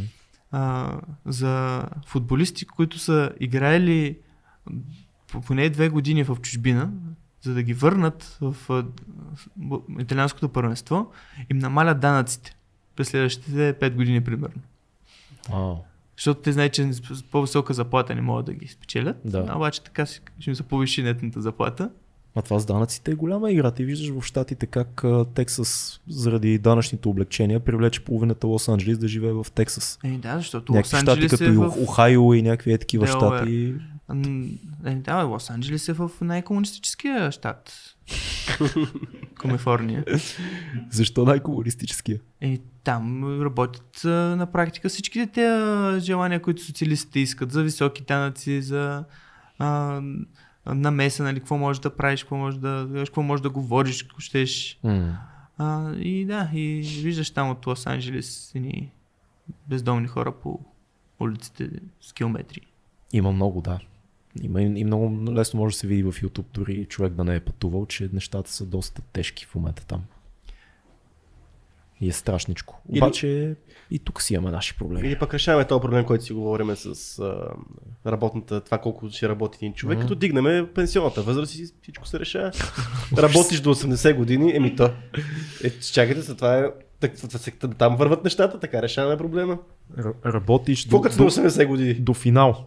Какво като на 80 Те, те и без това, между другото, повечето пенсионери така компенсират. Те работят доколкото ги държат краката. Буквално. Да. Така Ние е. имаме толкова много работещи пенсионери, че Така не е че държавата работи да няма този проблем. Да, да бъди спокоен, Тони, така че ще е наред. Аз много сериозно си мисля, че никой не иска да, емигрира. още, още нещо в тая връзка, М. само да, на въпроса. Работна, липсата на работната ръка в бъдеще може да не е чак такъв проблем. Тут автоматизация, масово има. Ли, проблем е липсата на квалифицирана работна М. ръка. Да. А да, аз бях тръгнал да казвам, че според мен никой не иска да си напуска родното място. 90% от хората не искат да го правят. Ако стандарта на живот се по- повиши до толкова, че да може да бъдем сравними с една Гърция или Румъния или Италия, наистина и едни отворени граници и възможност човек да върши бизнеса си на различни места в Европа и да бъде локално тук, много хора няма да искат да емигрират и ще искат да имат повече деца и ще бъдат спокойни за това. Това, което аз виждам е, че много често хората се страхуват, че няма да им стигнат парите да отгледат повече от две деца. Не, не, това за А, децата не е така. Айде бе. Знаеш колко приятели имам, които казват, как ще изгледаме повече от В две деца? най-богатите страни има най-ниска ръждаемост. Ами, аз мисля, че българите обичат да имат деца. Ако имат спокойствие, ще направят. Това е финансово, ако си сигурен, не мисля, че друго би ги спряло. Ще баби, прабаби са живели в много по-тежки условия, са имали много повече деца. Това е вярно. Да, това е така. Това е, не, това е културен проблем. Хм. Ако е проблем. Културна... Последствие от културата на... Нали, цялото това нещо, което не учи, да, че ние трябва да сме щастливи. Хм. Нали, индустрията на щастието, Да. за която сте говорили сто пъти. А, личното щастие, нали, личния интерес, Егоизъм. Егоизъм. да. егоизма, нали, потреблението, че, че трябва да имаш всичко най-ново, за, трябва да имаш новия телефон, новия телевизор, Да. за което трябва да спестиш пари. Това е причината за ниската ръждаемост. Да казвам, че, че това е нещо лошо. Че така, така разсъждавам и аз и всички покрай мен, нали, всички гледат да се развиват в кариерата, да изкарат пари, да постигнат някакви Да. успехи. А, и, и за нас, за нашето поколение, не е приоритет имането на деца. Това е така. Вярно. Затова нали, ние може да помогнем на семейства, да, на младите семейства с а, допълнителни пари. Да, те ще се чувстват по-добре, ще отгледат детето по-хубаво, но няма да доведе до сериозен скок на ръждаемостта. Това е интересно. Днес гледах между другото по тая, по тая линия а, един репортаж за едно семейство, което има 6 деца. И то защото тя ражда първите, първите деца, които ражда с близначета и после след това ражда още едни, ражда по средата други. А, и, и пак има накрая близначета. Има 6 деца. И много Шест интересно. шифта. Не, имат 4 близначета общо и още две допълнително. И още бонус. две, да. да. И си гледат хората, но там пък е това тази цялата концепция за споделяне. а, жилището ми било общинско, е, има някаква организация, която им е направила ремонт, помогнала и сега може пък той ходи, когато имат нужда други семейства, пък той ходи да помага. Но да, да, въпросът е, че 6 деца имат хората.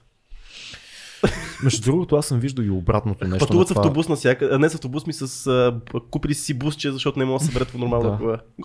Обратното нещо на това, което казваш, хора, които не са успешни в а, професиите си и не успяват да достигнат някакво ниво на задоволеност от света, вярват, че като имат деца, по някакъв начин живота им ще се промени към по-добро и ще се реализират в това. Нямат добри доходи, но имайки деца, така да, ама ние... Ще, ще са добри родители, не са добри. Да, ние по този начин ще се реализираме, което не съм много сигурен, че е много умно.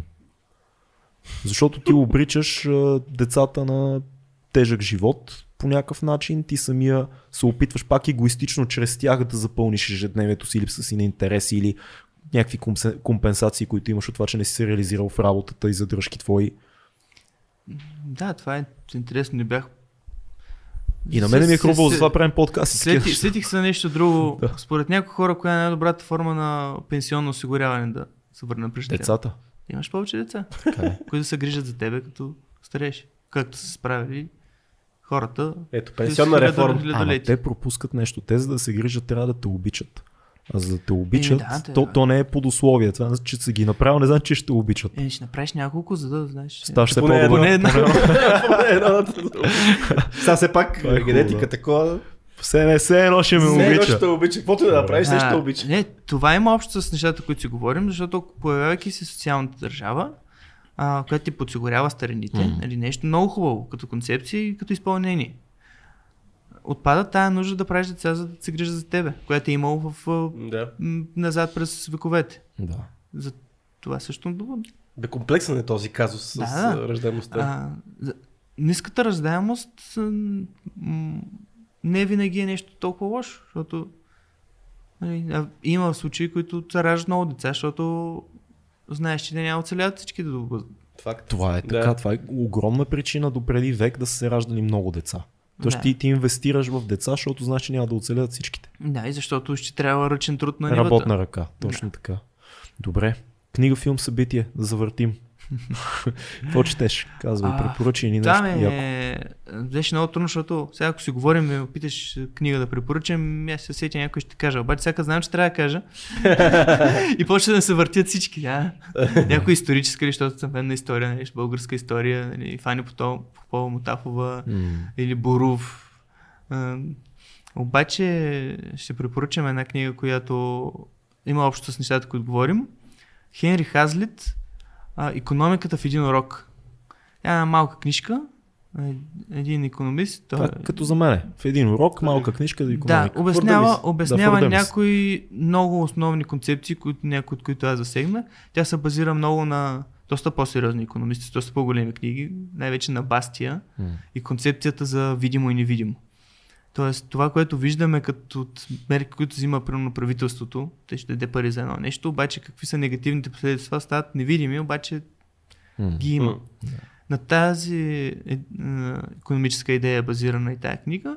Много, много интересни е, неща могат да се научат. Нали, това е за начало, за хора, които нямат основата в економиката, могат да научат някои много такива важни концепции, кое е добре, кое е лошо, какви са Супер. ефектите. А нещо художествено?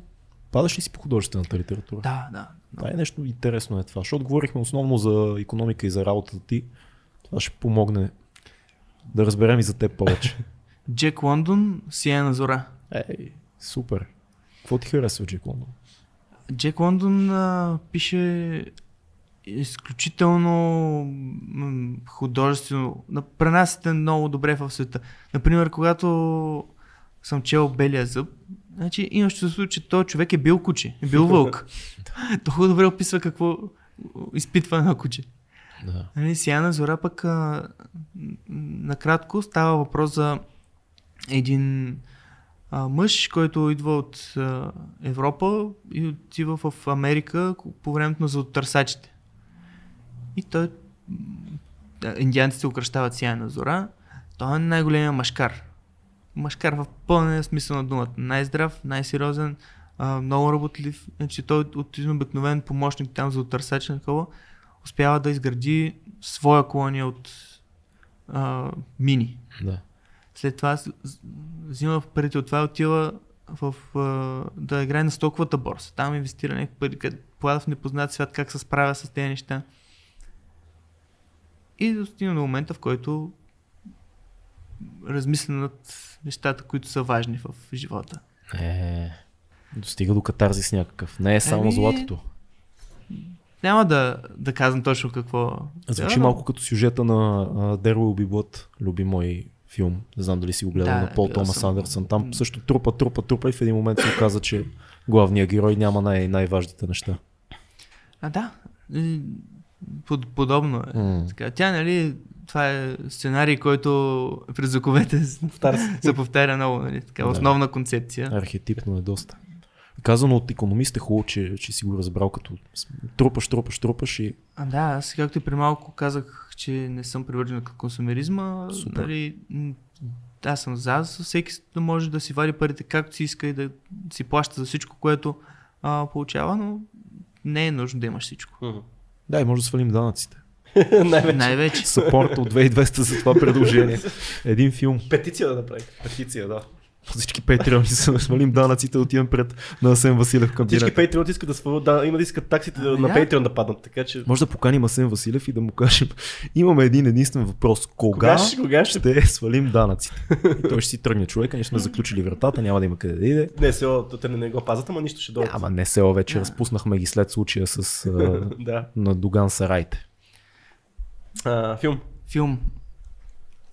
Мен любимия филм е Властелин на пръстените, а, ама няма да го препоръчам него, защото Да. всеки, който иска да го гледа, вече го е гледал, е обаче това е филма, който е Чакай, така... по по- поколението Алфа може да не са го гледали. Нали, да, да, много гледат гледайте, него, да. Ние да, няма... преди да гледат а, новия сериал, който ще излиза. ми... На Амазон беше, нали? Да. да.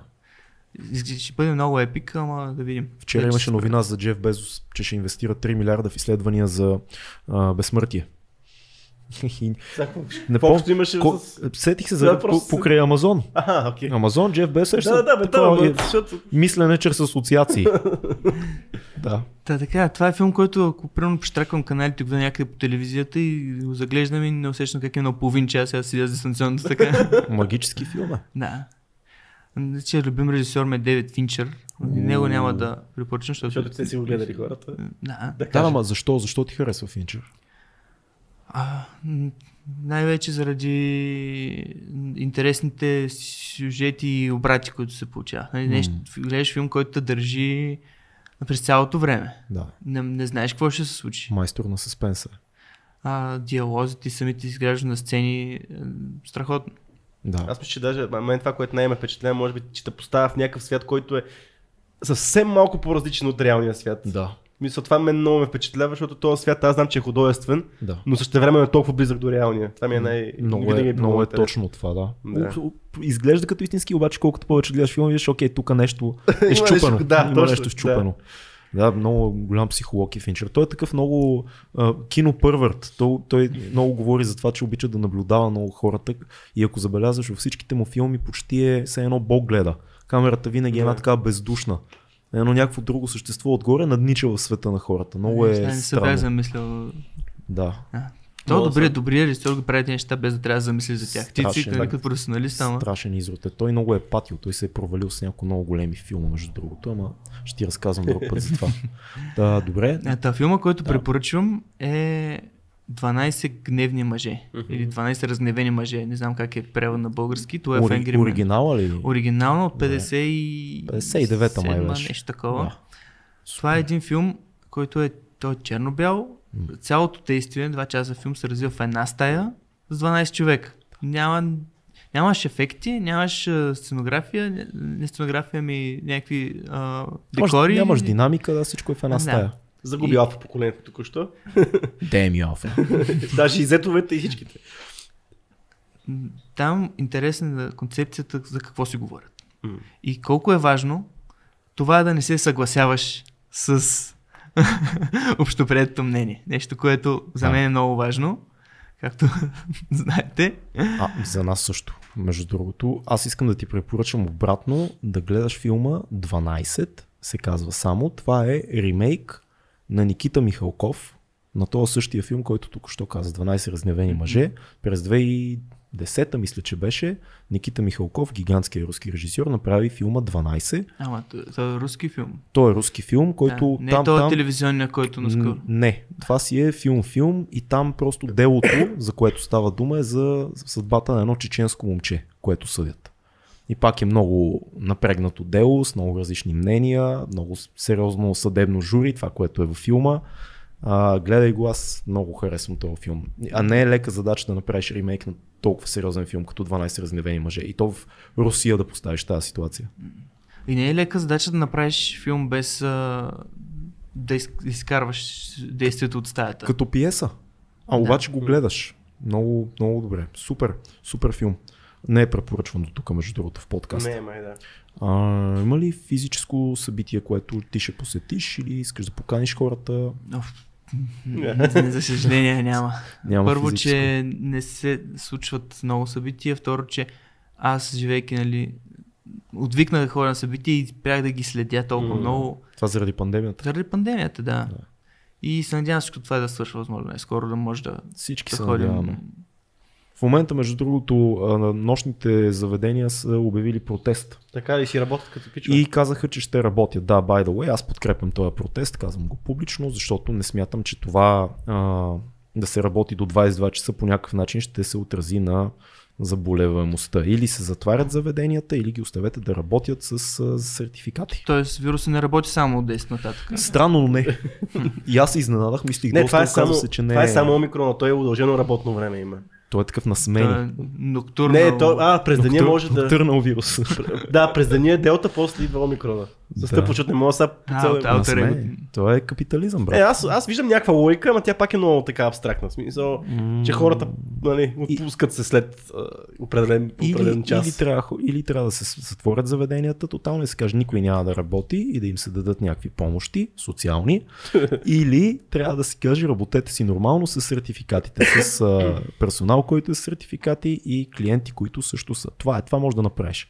Това да кажеш до тук работете, до тук не, нали, да вкараш Абсурдно. толкова хора в филма, особено нощните заведения, това е безумно, според мен. Това е просто, казваш, че нощните заведения няма да работят. Да, ни, Да. ни, нищо няма да работи. Кажеш, ако спираш, спри всичко. Спри ресторантите, спри заведенията и кажи, никой не работи в момента. всички заведения, барове, такова станаха ресторанти. Всяка не може да си поръчаш ядене, защото първите мерки бяха само а, Да. нощните не могат да работят, а ресторантите могат. Да, да, И истината всяка е, може че да когато все пак имаме тия а, зелени сертификати и ваксини и се гарантира, че един човек се е вакцинирал, остави хората да работят. Това е смисъл, вакцинирали са се. Да, или затваряме държавата, И- или я оставяме да работи с сертификатите. И с вакцина. Сега тази концепция за вакцинираните и тя се променя. Между И друг- тя се променя. А Да. другото е, че ние все пак отново сме сме в България и, и това, че имаш сертификат не означава нищо. Също е така. Има много И това, фалшиви. че нямаш също. Има много фалшиви. Но това е нещо, за което няма да дъвчим и ние Да. като всички да, медии. да. Просто казахме си, не е да така. Бъ- Бъ, бъдете, който бъдете е тук, здрави, бъдете здрави, да. А, с, Да няма това свърши. това е, това е. Много ти, много ти благодарим, че беше при нас. И аз много благодаря. Моите приятелки също много ви благодари, да мога да си говоря тук на воля, защото не всичко да е на глава. Да, И си почине малко от тебе. да разтовариш малко И най-вече ти благодарим, че си един от, така, от хората, които ни подкрепят толкова дълго време, така че това е. Лично ние ти благодариме за това. Да, нещо. това пък е моята благодарност за вашето съдържание. Супер, значи всички си благодарим. Стана много Да, сантиментално. да, сега съм Бъдете- спрегъщо, нека спрем камерите. Бъдете живи и здрави, това е 2200 подкаст. Стефан е супер як и другите ни патреони са много яки, но може да ги видите къде? В Patreon. Чао!